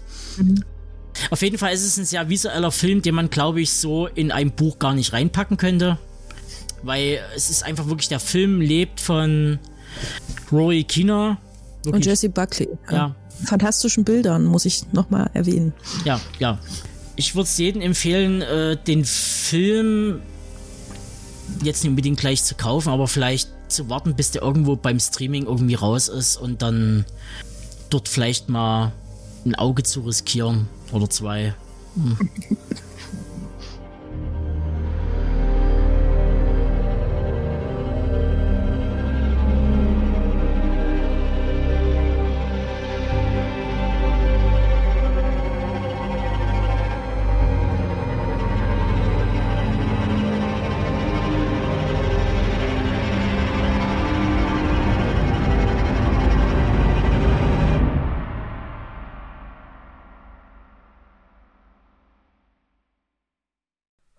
Last Sun. Konstantin Film bringt uns diesen Western mit dem Zusatztitel Dead or Alive ins Heimkino. Der Film ist von 2021 und bietet folgendes Szenario. Isaac Lamar ist ein Mann mit düsteren Talenten. Er ist gut im Töten. So ist er einerseits für sich als Gesetzloser unterwegs, zum anderen aber auch nützlich gewesen für das US-Militär bei der Jagd auf Indianer. Er kämpfte gegen die Cheyenne und hat da auch sehr viele abgeschlachtet. Daraufhin wird er von einem Häuptling der Cheyenne verflucht. Er erlegt ihm auf, dass er eines Tages von einem seiner Nachkommen getötet werden wird. Lamar nimmt diesen Fluch sehr ernst und überlegt dann, hm, welche Nachkommen habe ich denn? Und das sind dann doch wohl sehr viele, denn er ist auch einer, der sehr gerne rumgehurt hat. Und so ist er nun auf der Suche nach all seinen Nachkommen, um diese zu töten, um den Fluch vorwegzukommen. Womit der Film sich da überhaupt nicht beschäftigt, ist die eigentliche Tatsache der Logik. Denn wenn er tatsächlich so viel unterwegs war äh, und äh, in, in Bordellen und Saloons sich an Frauen vergnügt hat, die dann eventuell auch von ihm schwanger geworden sind, so müsste er ja immer auch irgendwie ein bisschen Buch geführt haben, wo genau und wann das war. Und äh, er wird ja auch dann immer nicht äh, geblieben sein, so wie es hier scheint, ist er jemand, der durchs Land herumzieht. Und da wartet er ja mutmaßlich nicht drei Monate oder vier, äh, um dann rauszubekommen, ach, die ist ja doch von mir schwanger geworden, aber vielleicht ja auch nicht, denn es könnte ja auch jemand anders gewesen sein, wenn er mit Frauen verkehrt, die so viel Verkehr haben. In der Erklärung wird es so gemacht, dass äh, diese Kinder ein, ein Muttermal haben, an den er diese Kinder eben erkennen kann. Aber selbst das ist ja dann letztlich eine aussichtslose äh, Suche, eine Sisyphus-Arbeit, weil genau zu wissen, welche Frau er tatsächlich geschwängert hat und wo er jetzt nachschauen muss und wie lange das nun zurückliegt, das ist doch eine sehr, sehr komplizierte Angelegenheit. Aber darüber macht sich der Film keine Gedanken. Er bietet uns eine Storyline an mit vier Pfaden. Wir haben einmal Isaac Lamar, der eben auf der Suche ist nach seinen Nachkommen.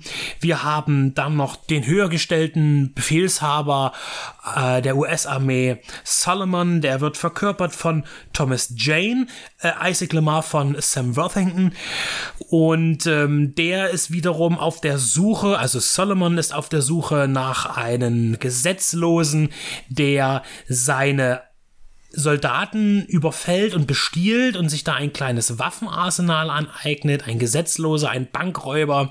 Dieser ist Cal, ein Sohn von Isaac Lamar, gespielt von Machine Gun Kelly. Das passt hier natürlich ganz toll, weil er vorzugsweise mit einer Gatling Gun äh, seine Opfer platt macht. Auftreten tut er hier im Film unter seinem Geburtsnamen Colson Baker.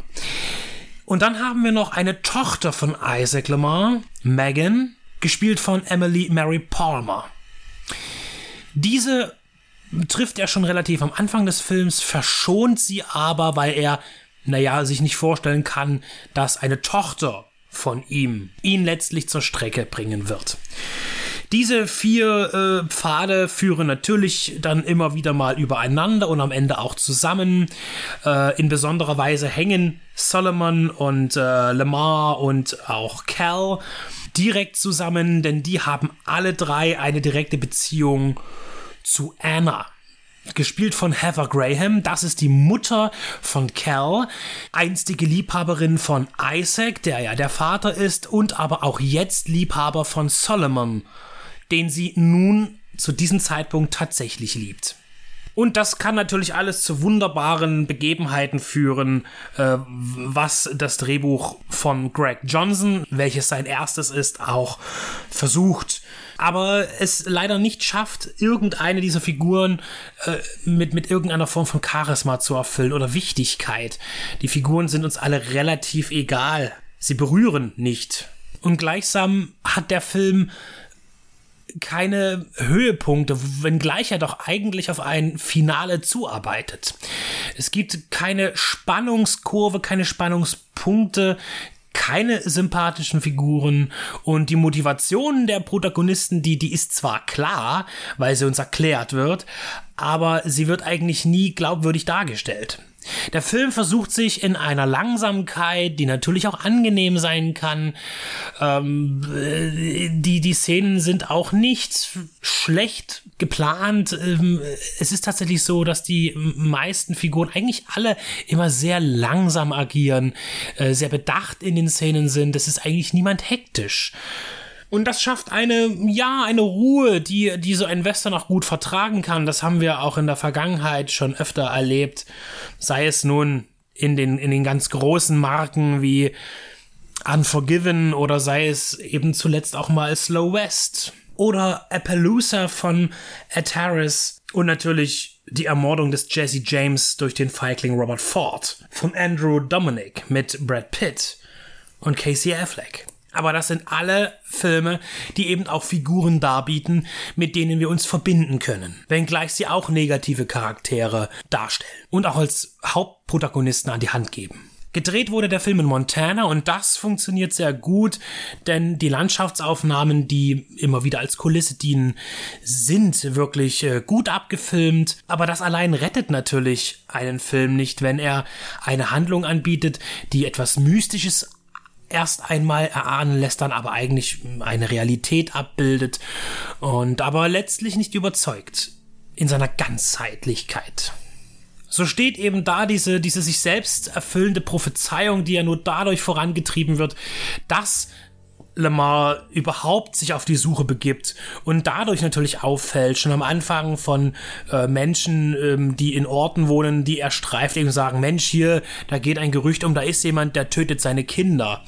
Ähm, es würde ja gar nicht auffallen, wenn er nicht suchen würde und nicht so viel Staub aufwirbeln würde. Letztlich ist nur der Glaube Lamars selbst an diese Prophezeiung der Grund, äh, warum sie sich letztlich erfüllen könnte. Der Cast ist es, der diesen Film zuvor interessant macht. Aber auch das reicht eben am Ende nicht. Das Finale eigentlich ganz sehr kurz gehalten und auch ganz gut gelungen. Ein, ein Schneeszenario, das ist ja auch etwas, das mich immer abholt. Mit sehr geradlinigen Schießereien, nichts Mythologisches im Sinne der alten Gegenüberstellung. Wir haben zwar ein kleines Duell, das läuft aber recht kurz und schmerzhaft ab und nicht ausgekostet in zahlreiche Nahaufnahmen oder beschreibenden Einstellungen.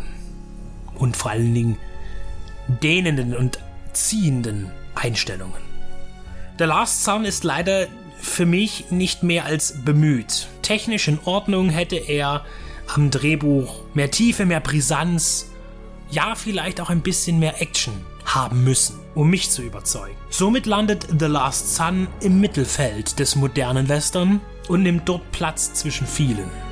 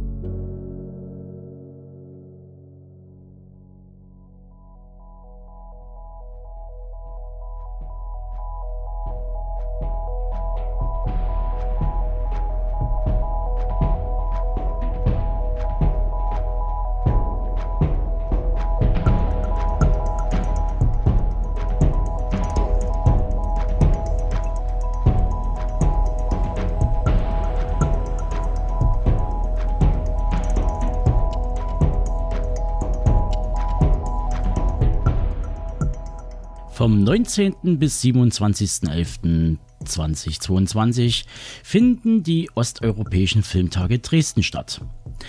Als Austragungsorte wählte man zum einen das Schauburg-Kino in der Dresdner Neustadt sowie das auf der anderen Seite der Elbe gelegene Zentralkino in Dresden-Mitte. Das Ganze wird veranstaltet von engagierten Filmfreunden des gemeinnützigen Kinofabrik e.V., welche sich wiederum 2012 gegründet haben. Damals wie heute steht auf deren Agenda die eigene Begeisterung für das Kino und das Medium Film als Kunst- und Kulturgut anderen Menschen nahezubringen. Ein besonderes Augenmerk lag dabei auf den europäischen Filmtagen. Ein Festival, das sich quer durch alle Genres bewegt und die Vielfalt des Kinos über alle Epochen hinweg zeigt. Ähnlich dem Credo von Red Radio bekommt ihr beim 10. Jubiläum Neues, Altes und Unbekanntes auf die Augen und Ohren. Einer der Leitsätze des Vereins lautet, wir wollen Geschichte über Menschen und Gegenden erfahren, über die wir bisher wenig wissen und die andere Träume, andere Bilder und andere Musik haben. Und dem kommen sie auch nach. Denn auf den Besuchenden wartet eine besonders große Bandbreite an aktuellen Filmen von Tschechien bis Kasachstan und von Russland bis Nordmazedonien. Ein weiteres Spotlight wird innerhalb der Veranstaltungstage auf den 23.11. geworfen. An besagten Mittwoch sollten Interessierte dem Zentralkino einen Besuch abstatten, um dort sorbischen Filmemacher und Filmemacherinnen mit ihren aktuellen Kurzfilmen die Aufmerksamkeit teilwerden zu lassen, die sie verdienen. An diesem Tag soll das Publikum bewusst schauen, diskutieren und in den Austausch treten. Und da uns Radionauten eine besondere Vorliebe für das fantastische und außerweltliche Genre innewohnt, gibt es just in diesem Jahr die Filmreihe Blüten des Science-Fiction-Films zu sehen. Gezeigt wird unter anderem der polnische Der silberne Planet von Andrzej Suwacki, dessen Werk eine besondere Historie über Polen zu erzählen weiß. Weniger schwer, aber mit reichlich Augenzwinkern geht es in Kinchacha von Georgi Danica zu. Eine Science-Fiction-Komödie, die sich irgendwo zwischen Monty Python und Douglas Adams tummelt. Demgegenüber steht die apokalyptisch wirkende Grundstimmung von Die hässlichen Schwäne. Der Stoff aus der Feder von Arkadi und Boris Strugatsky wurde 2006 von Konstantin Lubochanski auf Bild gebannt. Es ist wohl sein zugänglichster Film, was wahrscheinlich am linearen Handlungsstrang liegt. Das Fernseh-Zwangsformat 1 zu 85.1 und die düstere Ausrichtung, die etwas von Wojciech Hass Hourglass Sanatorium und Chines Delikatessen mitbringt, ist alles andere als Hollywood-like und bedarf einer gewissen Aufnahmefähigkeit. Ähnlich vertragt geht es auch bei Georgie Palfis His Master's Voice zu. Der Klappentext liest sich erst einmal recht konventionell. Ein junger Mann sucht nach seinem verschwundenen Vater, der an einem streng geheimen Projekt für die Regierung der Vereinigten Staaten arbeitet. Die Hinweise verdichten sich, dass das Verschwinden im Zusammenhang mit Außerirdischen steht. Klingt nach Hollywood, wandelt aber auf Stanislav Lems Die Stimme des Herrn. Peter S. Beagle bezeichnete den Roman in der New York Times als faszinierend, beunruhigend und manchmal frustrierend. Ob dies auch auf die Verfilmung zutrifft, bleibt abzuwarten. Denn die einen sagen so, die anderen so. Auf jeden Fall bietet der ungarische Avantgardist Palfi eine audiovisuelle Collage, die man so eher selten im regulären Kino anfindet. Last but not least bleiben wir bei Lem. Das Raumschiff Ikari XB-1 mit seiner 40-köpfigen internationalen Besatzung ist unterwegs zum Sonnensystem Alpha Centauri. Die Wissenschaftler hoffen dort Leben zu finden. Auf der langen Reise kämpft die Besatzung nicht nur mit Bedrohungen aus dem All, wie der Strahlung eines dunklen Sterns oder der tödlichen Gefahr, die von einem alten, mit Atomwaffen bestückten Raumschiff ausgeht, sondern auch mit zwischenmenschlichen Konflikten, Einsamkeit und einer seltsamen Schlafkrankheit an Bord der Ikari XB-1. Mit seinem modernen Set- und Kostümdesign, dem elektronischen Soundtrack und der progressiv schwarz-weißen Bildgestaltung im CinemaScope-Format zeichnet Jindrich Pollack eine fantastische Vision der, der fernen Zukunft, damals im Jahr 1963. Gezeigt wird übrigens die restaurierte Fassung des Czech Filmarchiv. Und damit schließe ich die kleine Übersicht zu den im November stattfindenden osteuropäischen Filmtagen Dresden ab. In unserer November-Ausgabe werde ich noch einmal einen genaueren Blick ins Programmheft werfen und euch einiges kundtun. Und bis dahin, besucht die Webpräsenz des Kinofabrik e.V. bzw. der Osteuropäischen Filmtage. Links und Infos findet ihr wie immer in unseren Shownotes zur aktuellen Monatsausgabe. Und ich sage jetzt Papa, Wislat oder Das Vidjanje.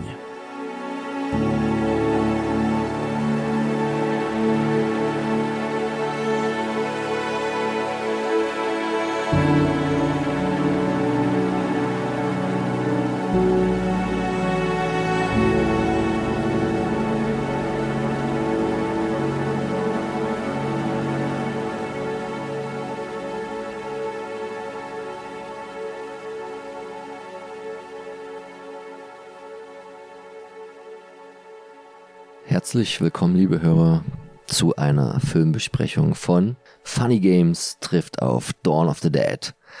Dieser Streifen ist knüppelhart, blutig und kompromisslos. Schöne Grüße an den Filmchecker.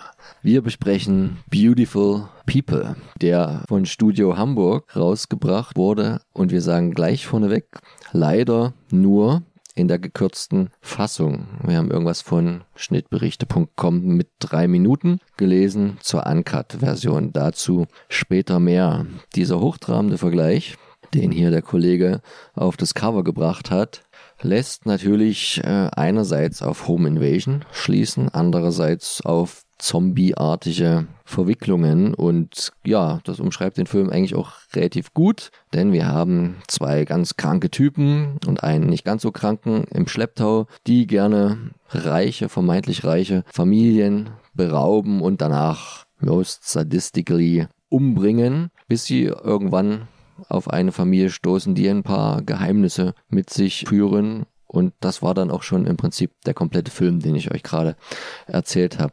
Kommt euch bekannt vor? Kam uns auch bekannt vor und ja, Benedikt lässt einfach mal seine Gedanken schweifen von anderen Filmen, die vielleicht schon so eine ähnliche Thematik behandelt haben und wie der im Vergleich zu diesen steht. Home Invasion Filme bieten ja jetzt nicht so das riesengroße breite Portfolio an Veränderungen. Natürlich kann man verschiedene Aspekte mit reinnehmen, aber letztlich bleibt es doch in der Basis doch das Gleiche. Und äh, solche Filme können gut sein, die können schlecht sein zur Qualität kommen wir gleich noch von diesem Film. Du hast ja schon zwei Exemplare noch vorgelegt. Äh, einen Film, den ich nie zu Ende geguckt habe, weil ich ein stinkend langweilig war, war Mike Mendez Killers. Auch ein Film, der in, gewissen, in einem gewissen Ruf stand oder steht, ihn aber überhaupt nicht verdient. Und The People Under the Stairs von Wes Craven. Da haben wir einmal das Geheimnis eben im Keller oder unter den Stufen und einmal das Home Invasion auch bei Killers. Siehst du, da habe ich, da bin ich wieder, da nachts, wer es nach zehn Minuten ausmacht, hat halt verloren, aber so ist das Leben. Qualitativ möchte ich sagen, dass äh, Beautiful People handwerklich nicht zu beanstanden ist. Der Film ist gut gemacht, Kamerawinkel immer schön ausgewählt, viele äh, Szenen gut aus verschiedenen Stellungen gefilmt, geschnitten. Also da gibt es nichts zu meckern. Absolut nicht. Das überrascht dann auch, wenn man jetzt, ich habe jetzt wirklich eine, so, so ein eher so ein C-Heuler erwartet.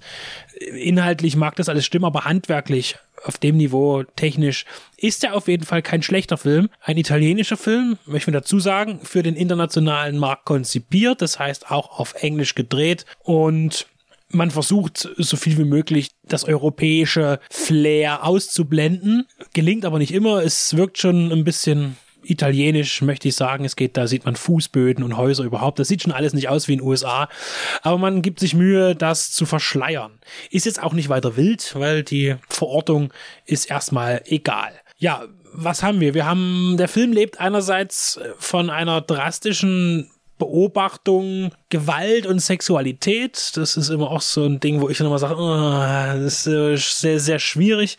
Also so in die Richtung Rape and Revenge ist es nicht ganz, aber es gibt auf jeden Fall, wer, wird sich genüsslich Zeit genommen, vor allen Dingen in Dialogen zu beschreiben, äh, wie man jetzt sexuelle Handlungen denn ausführen könnte oder, oder tut oder was einem bevorstünde. Das ist alles schon sehr pornoresk aus, auch gemacht. Das heißt, die, die Eindringlinge zwingen auch ihre Opfer teilweise zu sexuellen Handlungen und nehmen da komplett die, die Romantik und das, das, das Lüsterne heraus, um wirklich dort wirklich äh, einfach nur stumpfsinniges, ja, das, das ist, hat nichts mehr mit, mit, äh, ja, mit, mit Freude oder Lust zu tun. Es geht ja nur um wirklich widerliches Befriedigen von niederen Instinkten von wirklich krankhaften Menschen. Äh, das gab es auch schon oft genug in der Filmgeschichte, hier nochmal dargeboten. Andererseits haben wir eben diese, es, man kann nicht spoilern bei dem Film, diese Zombie-Geschichte. Es gibt Zombie-ähnliche Wesen, die, wir können es ja sagen, im Keller hausen. Das sind Experimente von der Regierung. Es steht alles auf dem Klappentext. Also man kann wirklich nichts verraten an der Stelle. Und das alles führt sich eben zusammen zu einem in dieser gekürzten Fassung inklusive Abspann 73-minütigen Fassung. Ich muss sagen, der Film, ich will nicht sagen, das schlecht ist immer das Wort. Also der Film ist gut gemacht, aber ich finde, es ist kein Film für mich, weil ich eben äh, immer raus bin, sobald irgendeine Form der Gewalt mit Sexualität einherkommt, dann ist das für mich nicht mehr, das, das nimmt mir jeg jegliche Unterhaltung an einem Film. Ich habe auch Spaß an einem grafisch brutalen Film, da darf splattern und sonst was, kann ich alles haben. Aber in der Verbindung finde ich es immer sehr, ja, nicht gut für mich. Ich hatte auch ein bisschen Angst, als ich so ein paar Fremdrezensionen gelesen habe, dass ich jetzt irgendwas gucken muss, was ich auch nicht so gerne gucke. Also richtig krasser Torture, Porn, Rape und Revenge mit ein bisschen Zombie-Thematik. Am Ende war es gar nicht. Selbst wenn wir jetzt diese drei Minuten länger gesehen hätten, man kann es ja auf der von mir benannten Seite schon lesen, was da rausgeschnitten wurde. Es wirkt wieder relativ willkürlich, was die FSK da angemängelt hat. Das hat man in anderen Filmen schon x-fach gesehen, auch schon in, in Serien. Das hat man zum Teil auch in dem Film schon gesehen. Also das ist halt alles eine Frage, warum man jetzt diese drei Minuten rausnehmen wollte. Es macht den Film nicht wirklich schlechter, nicht wirklich besser. Wir hatten schon festgestellt, dass bis auf einen Schnitt sind sie alle relativ souverän gemacht, ohne dass man es jetzt zwingend merken müsste. Aber es ist jetzt halt auch so oder so nicht die Gewaltorgie, die man erwartet hätte. Für wen das ein befriedigendes Erlebnis wäre. Meine Gattung an Film ist es auch nicht. Ähm, ich war früher in jungen Jahren relativ begeisterter Anhänger von Killers. Das muss ich aber, wenn man den mit 15 dann guckt, irgendwie eine lange Zeit einbrennen und dann guckst du als Erwachsener nochmal und dann denkst du, was für ein langweiliger Scheiß, weil da auch von Odessa und Kyle, wie die beiden Eindringlinge dort heißen, ganz lange semi philosophische Reden geschwungen werden, die einfach nur strunzendämlich sind und am Ende geht's halt auch wie hier, das was Benedikt bisher noch nicht gesehen hat, auch in den Keller, wo halt jetzt keine Experimente sind, sondern da, ich glaube, ist jetzt auch nicht gespoilert, da lebt der Sohn der Familie, der nicht ganz so reinpasst in die amerikanische Vorstadt-Idylle. Hat natürlich auch keinerlei Intensität verglichen mit jetzt so Home Invasion Klassikern wie ähm, Straw Dogs oder The Strangers oder auch, jetzt müssen wir mal nochmal benennen, von Simeon Halligan, den wir ja auf dem Hardline Festival des letzten Jahres kennengelernt haben, sein White Settlers, also das sind alles Filme, die spielen auf einem ganz anderen Niveau, wenn es darum geht, auch ein bisschen Atmosphäre zu erzeugen und wirklich halt mitfühlen zu lassen mit seinen Figuren. Das schafft er hier gar nicht. Wir hatten auch gemerkt, der ist so kurz erzählt, der spart sich halt wirklich jegliche Nebenhandlungen, wo es halt drei Sätze mehr vielleicht dann auch ganz gut getan hätten. Das Einzige, wo ein bisschen Rahmenhandlung entsteht, ist eigentlich im Abspann. Der macht das dann noch ein bisschen, bisschen größer und naja, aber auch, auch gar nichts Neues. Wir haben den geguckt und können den nur sehr, sehr bedingt empfehlen und Benedikt sagt noch mal was zum Abschluss. Es sind halt leider auch keine, fällt mir jetzt noch ein bekannten Schauspieler dabei. Da ist jetzt niemand, wo man sagt, so Klick gemacht, der Regisseur, jetzt muss man noch mal nennen, Brini Amerigo, auch ein bisher unbeschriebenes Blatt. In der Tat gibt es aber, finde ich, viele Gesichter, die amerikanischen Schauspielern ähneln. Und das hat mich oftmals zur Verwirrung gebracht. Den kenne ich doch irgendwoher. Ich will noch sagen, dass es eben auch etwa ein paar schwierige Entscheidungen gibt bei dem Film. Gerade, ich sage jetzt nochmal, die letzte Szene am Flussufer gibt es nochmal eine, eine, eine Gewalttat, die aber völlig aus dem Nichts und unbe also völlig sinnlos ist. Gewalt ist immer sinnlos. Aber in Filmen wird ja Gewalt meistens aus einer gewissen, wird, wird Gewalt aus einem Kontext heraus entwickelt. Man tut etwas, als Reaktion auf etwas. Und das ist hier aber wirklich eine ziemlich krude Sache, wo ich auch sage, warum das jetzt? Das ist so, so gewollt nur ohne Handlung Gewalt zeigen, was aber was schwierig ist. Man braucht schon eine gewisse Dramaturgie, auch in der Brutalität. Das ist meine Meinung.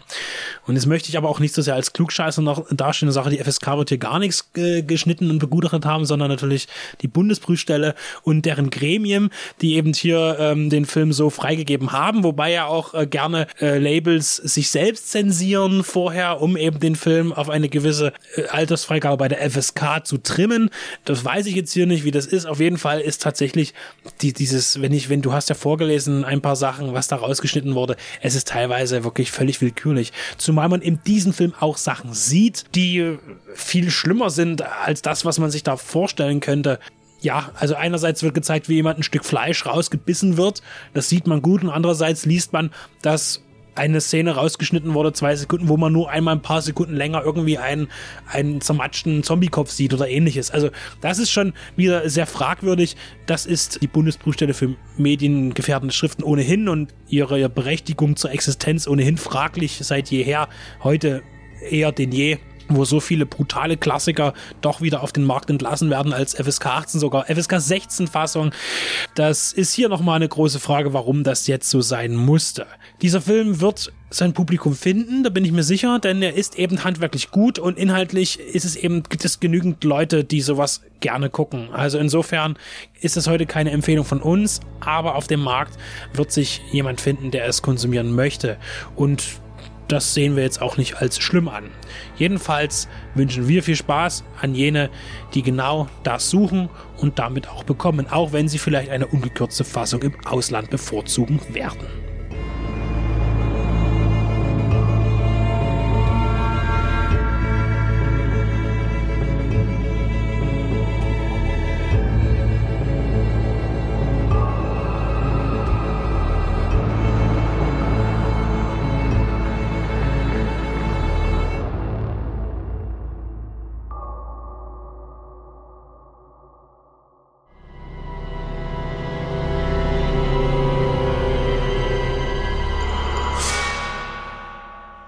Steht vor der Tür und weil wir noch ein bisschen Zeit haben in dieser Show, wollte ich noch meinen Filmtipp Schrägstrich Pitch für das Sofa-Kino zum Besten geben.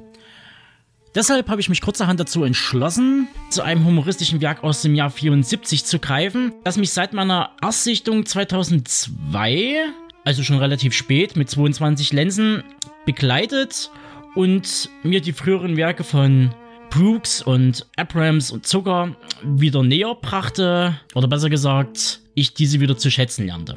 Wie dem auch sei. Ich beschränke mich mal nur auf einen Titel, da mein Kollege Benedikt im Anschluss mit gleich zwei Werken aufwartet und wir ja nicht den Rahmen sprengen wollen. Also, Young Frankenstein oder wie der deutsche Verleihtitel lautete Frankenstein Junior. Ich greife mal eben kurzerhand zur Emery und dem Klappentext. Monster, Mumien, Mutationen. Mel Brooks irre komische Frankenstein-Parodie mit Gene Wilder und Marty Feldman ist ein unvergesslicher Gruselspaß. Hm. Schrieb die. Ja klar, die Cinema, das Fachblatt des minderen Geschmacks. Weiter im Text.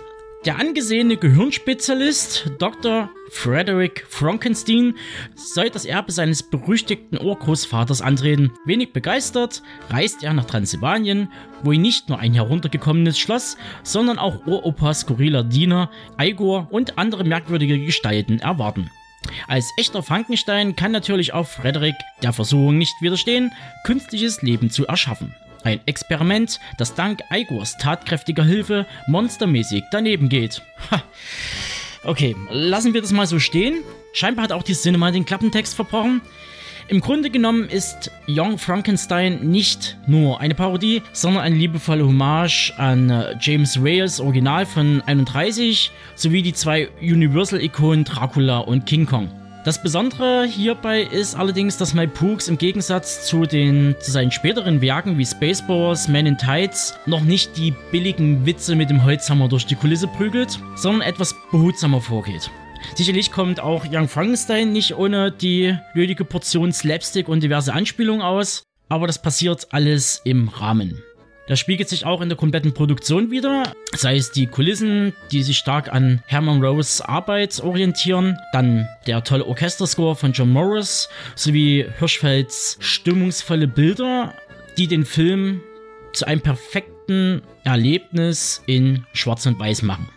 Zudem ist dieser 100 Minuten ein Paradebeispiel für guten Humor und entsprechendes Timing. Zumindest für mich. Doch letzten Endes lebt der Film vor allem durch sein Personal. Wohlgemerkt, sechs der neuen Hauptdarsteller sind ja mittlerweile von uns gegangen, darunter Gene Wilder. Einige werden ihn vielleicht gesehen haben in Willy Wonka in Chocolate Factory.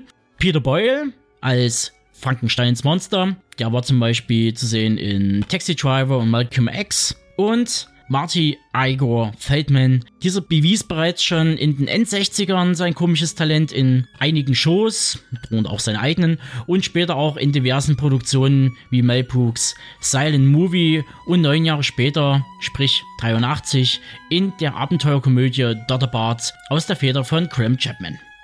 Ansonsten bleibt nur noch zu sagen, dass in Sachen Synchronarbeit und englischsprachigen Original beide Versionen Sichtung wert sind, denn Young Frankenstein stammt aus einer Zeit, also in den 70ern, wo man sich noch Mühe gab bei der Übersetzung. Besonders im Deutschen versuchte man beim klassischen Wortwitz dem Original relativ nahe zu kommen. Also, von mir gibt es eine hundertprozentige Empfehlung für Young Frankenstein, aka Frankenstein Junior. Und damit schließe ich meinen Tipp für euer Halloween 2022 ab.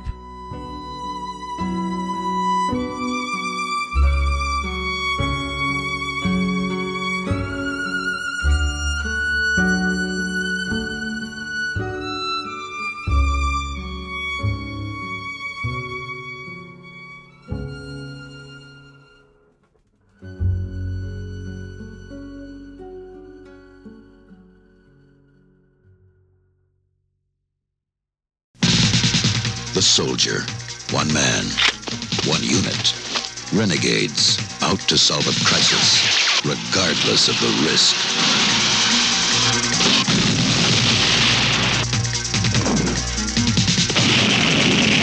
The soldier. You don't assign him. You unleash him.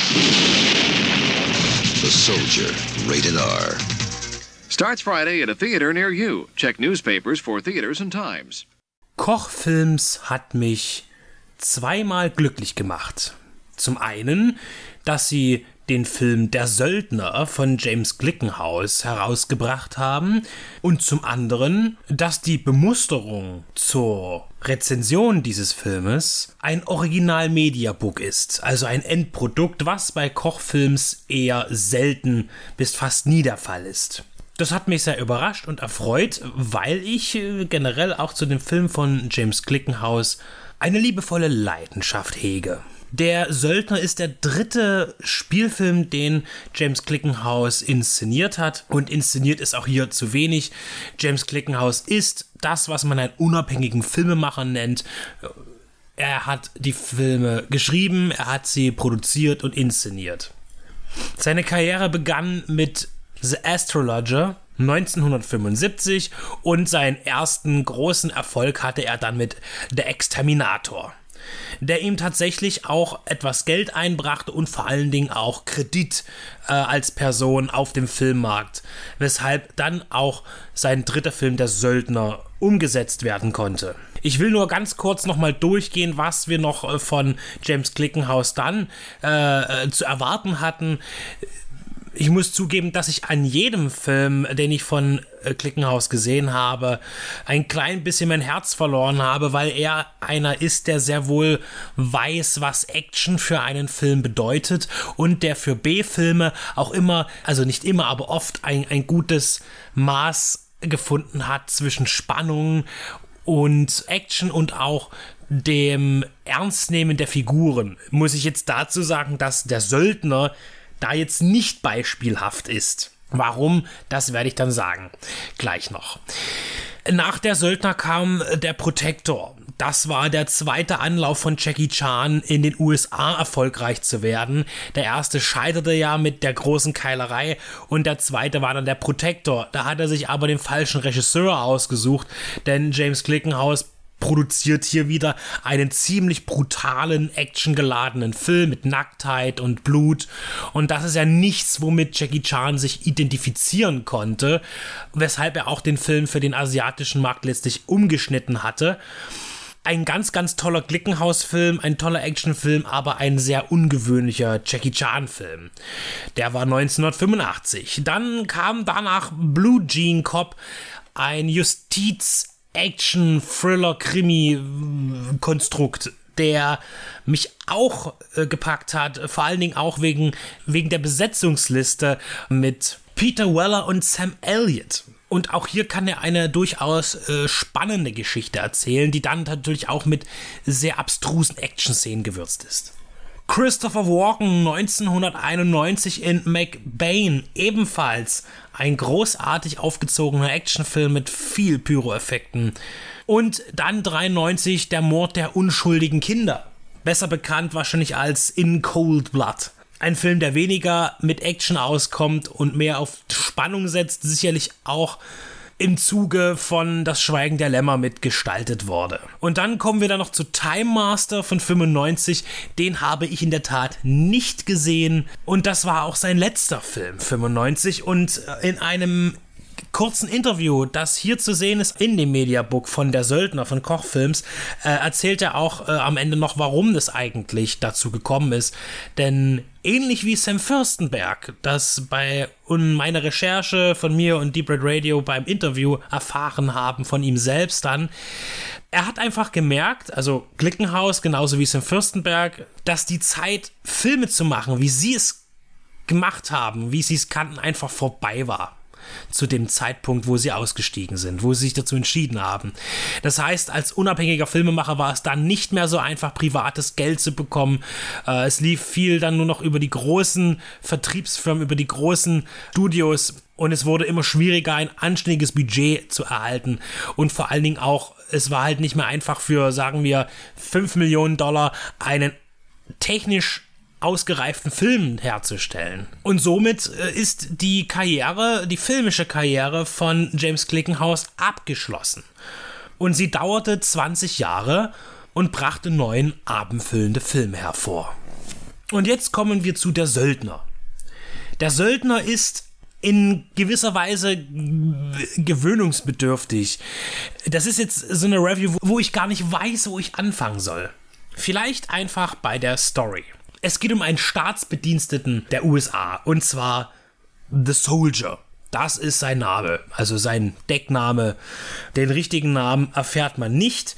Der wird gespielt von Ken Wall. In der deutschen Fassung sehr prägnant hier synchronisiert von Thomas Danneberg. Der ist ein, ein absolut hohes Agententier. Ich, ich weiß gar nicht, es wird nie so richtig beschrieben. Eigentlich ist er er ist eine Mischung aus, aus Secret Service, aus CIA, aus Auftragskiller. Ähm, der KGB fürchtet ihn unglaublich. Ähm, man bringt doch den Leuten in den Ausbildungscamps in Russland bei, äh, dass dass dieser Söldner der beste Kämpfer ist, den die USA zu bieten hat und dass er ganz frei agieren kann. Er ist nur dem Leiter des CIA selbst unterstellt und dann vielleicht noch dem Präsidenten, aber ansonsten kann er schalten und walten, wie er will. Er trifft seine eigenen Entscheidungen. Er hat ein knallhartes Team und ähm, er bedroht letztlich die Interessen des Ostens und deshalb ist er gefährlich. Und das wird gleich am Anfang dargestellt, indem ein Attentat in Philadelphia auf einen europäischen Diplomaten durchgeführt werden soll vom KGB. Und das geht gehörig schief allein schon dieser ganze, das ganze Manöver des KGB schlägt fehl wegen äh, Unfähigkeit der eingesetzten Agenten. Und wo schon dieses Dilemma passiert, dass dieses Attentat eben nicht äh, stattfinden kann, weil die zu blöd sind, die Agenten, stehen ganz unvermittelt fünf in schwarz gekleidete Personen am Straßenrand und schießen mit ihren Usis oder Mac-10s, ich habe es nicht ganz äh, erkannt, ballern dort noch die restlichen verbleibenden äh, KGB-Agenten einfach nieder. Dann kommt ein Hubschrauber, äh, lädt die Leichen ein und dann wird da mit Hochdruck äh, da das Blut von der Straße gespült und alles sind weg. Und man denkt sich so, filmisch ist das so dilettantisch dargestellt, dass man eigentlich erst glaubt, das ist irgendwie so eine Übung, die die machen. Aber das ist tatsächlich innerfilmische Realität. Und aufgrund dieses fehlgeschlagenen Attentates, wo eben KGB-Agenten getötet wurden vom Söldner, vom Soldier und seiner Gang, ähm, ist natürlich jetzt der Aufreger da und äh, man warnt im großen Stil. Jetzt geht es darum, was ist denn nun eigentlich die Handlung des Films? Also es geht darum, dass der unglaublich politisch ausholt. Äh, es geht darum, dass Plutonium geklaut wird in den USA vom KGB. Dann gibt es eine Bombe auf saudischen Ölfeldern. Die sollen, die werden, es wird gedroht Israel, dass diese äh, Ölfelder explodieren werden, ähm, wenn die Siedlungspolitik nicht zurückgefahren wird in Israel. Das Ziel ist hier, die USA wieder in die Zange zu nehmen wegen den Ölverlusten und dann springt man ständig hin und her. Dann ist mal Paris, dann ist London, dann telefoniert die USA wieder mit sonst wem. Dann sind wir wieder in Kansas, dann sind wir in Österreich, dann in Ost- und West-Berlin. Und man springt in dem Film hin und her, dass man komplett die Handlung äh, vergisst oder überhaupt nicht wahrnimmt und man auch teilweise überhaupt nicht versteht, warum jetzt eigentlich The Soldier in Österreich ist, dann sofort in Westberlin, dann auf einmal wieder in den USA zu sein scheint und dann aber wieder in Österreich ist und dann wieder in Westberlin. Das ist tatsächlich unglaublich geschwind und rein theoretisch anstrengend, wenn man den Kopf da anschalten würde. Also man, man, gibt einem hier das Gefühl, dass es alles ganz politisch hochkomplex ist, das Problem, was gelöst werden soll. Am Ende ist die Frage, ja, was ist denn jetzt eigentlich das Problem? Gibt es das Problem, dass da eine Bombe entführt wurde oder Plutonium entführt wurde, da eine Bombe hingelegt wurde, die das und das bewirken soll? Eigentlich ganz einfach, aber hier unglaublich verstrickt und kompliziert dargestellt. Vielleicht auch als Grund dafür, dass man eben möglichst viele Schauplätze zeigen kann. Denn The Soldier, ja, das ist weit gegriffen, versucht sich vielleicht hier und da auch ein bisschen als Bond-Film. Was besonders in der, in der, in der Ski-Action-Sequenz deutlich wird. Und in der Seilbahnszene. Also inhaltlich ist es echt ein Problem, gerade gegen Ende hin, wenn wir dann sehen, also wo wir dann erfahren, welche freie Hand eigentlich The Soldier hat um seine Missionen zu erfüllen. Denn er selbst besetzt dann mit seinen Männern und lässt besetzen einen Atombunker in den USA und übernimmt äh, die Atomraketenmacht, um Russland wiederum ein Druckmittel entgegenzubringen, damit die wiederum die Bomben auf den saudischen Ölfeldern abschalten äh, und das Ganze passiert in einem in, auch wieder in einer Geschwindigkeit im Finale, wo man sich fragt, was ist das denn? Und dann ist es immer wieder toll, äh, so sympathisch eben auch James Clickenhaus ist, wenn wir ihn im Interview erleben, dass er auch immer sagt, ja, das Drehbuch war großartig und ich schickte es rum und alle waren begeistert. Und, und ich sag mir so, was? Ich meine, das ist ein B-Film. Es ist absoluter Trash von der Handlung her. Und das, daraus macht der Film ja auch keinen Hehl. Aber eben hintenrum diesen Film als, als großartiges Werk zu sehen, äh, in der Filmgeschichte vielleicht, ist dann natürlich zu weit gegriffen. Aber ich finde es unheimlich sympathisch. Und es ist wirklich total krude, diese Geschichte. Auch wie wir bestimmte Dinge erklärt bekommen, wie wir, wie man uns zeigt, wie ein, wie der Transport eine, von, von, von, äh, nu, von nuklearem Material äh, aussieht. Ja, dass es einfach nur ein großes äh, Metallfass ist, das auf einem LKW-Anhänger steht und mit vier Ketten befestigt ist, wo man dann einfach mal hochklettern kann und irgendwo einen Brennstab rauszieht extrem unterhaltsam, auch wegen dem Dilettantismus in der Realität, die der Film darbietet. Und äh, man verzeiht auch hier so viele Anschlussfehler von Szene zu Szene, weil der Film auf ganz anderen Gebieten eben äh, Stimmung macht. Stimmungvoll auch zum Beispiel die Musik von Tangerine Dream, die hier zur Anwendung kam. So, wo gehen wir jetzt hin? Ich möchte über die Pyro-Effekte sprechen. Großartig. Also James Glickenhaus ist ja dafür bekannt, großartig äh, die Action zu inszenieren oder inszenieren zu lassen. Der Stunt-Koordinator Ted Duncan äh, haut hier alles raus, was geht. Also ich muss sagen, wir haben Explosionen, wir haben einen Ninja-Angriff, den gibt es hier auch. Wir haben diese unglaubliche Ski-Action-Sequenz. Es kommt einiges zusammen. Wir haben eine explodierende Seilbahngondel ähm, und äh, der Film ist vollgepackt mit Action gegen Ende hin ist es spannend, dass eigentlich das Finale gar nicht mehr so actionlastig ist, aber dafür überspringt äh, The Soldier in einem Porsche die Berliner Mauer von West nach Ost. Also die völlig verkehrte Richtung eigentlich. Und hier auch äh, zum Beispiel interessant, dass James Glickenhaus sagt, dass Porsche da auch äh, bereit war, ein Fahrzeug zu stellen und auch eine Karosserie für einen Stunt bereitzustellen. Die waren da sehr interessiert daran, dass ein Porsche über die Mauer springt, über die Berliner. Und also Action ist, die ist wunderbar inszeniert, wenn es Explosionen gibt. Es ist immer Zeitlupe. Der, der Effekt wird visuell ausgereizt, ohne dass es hier nervig wird. Es ist ein sehr liebevoller Actionfilm. Und dann haben wir auch die typischen Gore-Effekte mit dabei, die sind nicht so übertrieben und nicht so, also sie sind schon da und sie sind auch großartig gemacht, sie tauchen aber nicht so häufig auf. Das heißt, Schusswunden werden auch schon zelebriert bei James Glickenhaus komme ich jetzt wieder zurück ein bisschen äh, zur Handlung eigentlich nicht, oder eher zur politischen Darstellung von bestimmten Vereinen. Da haben wir zum einen natürlich die USA, wo ich gar nicht verstanden habe, warum der Präsident jetzt irgendwas macht. Das habe ich nicht ganz verstanden. Ein bisschen dünn, ja. Vielleicht bin ich auch einfach zu unaufmerksam. Aber wir haben dann zum Beispiel auch auf einmal Israel dargestellt, die sich ganz querstellen gegen, äh, gegen jegliche Kritik, die da vielleicht auch äh, an einer Siedlungspolitik gemacht wird im politischen Sinne. Äh, wir haben aber auch die Darstellung des Mossad, der sich ja als wild folternder Verein darstellt. Äh, der Mossad ist nämlich auch natürlich involviert in diese Mission dann, die, die The Soldier ausführt das eigentlich hat dieser, dieser Film viel zu viele Figuren und viel zu viel gewollte Handlung, als er in 89 Minuten auf der Blu-ray unterbringen kann. Muss man einfach mal sagen. Deswegen wirkt das jetzt auch vielleicht ein bisschen krude, wenn ich das erzähle und wer da noch alles dabei war, aber so ist der Film selbst auch. Die Schauplätze, denke ich, sind vor allen Dingen auch interessant. Es wurde in Israel gedreht, es wurde in Österreich gedreht, in den USA und natürlich auch in West-Berlin.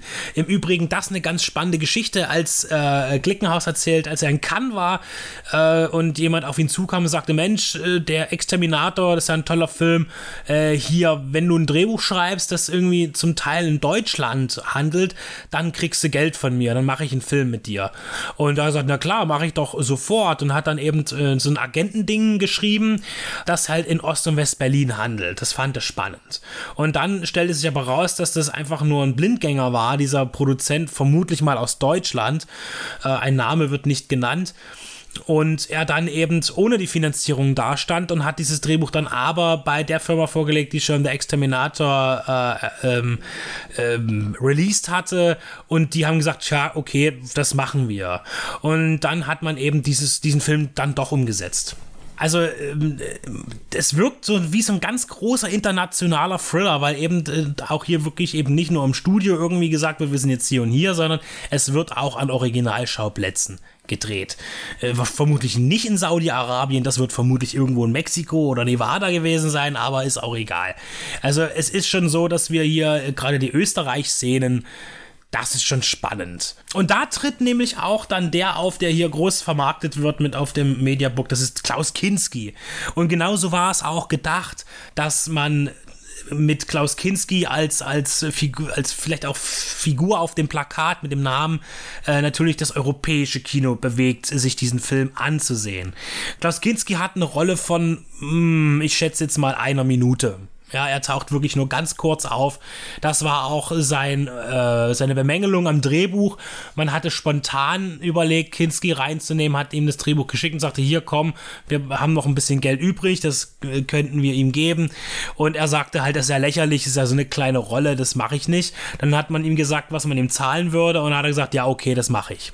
Also auch nicht verwerflich, ein Drehtag wahrscheinlich und dann kriegt man halt Geld und hat noch einen schönen Tag in St. Anton.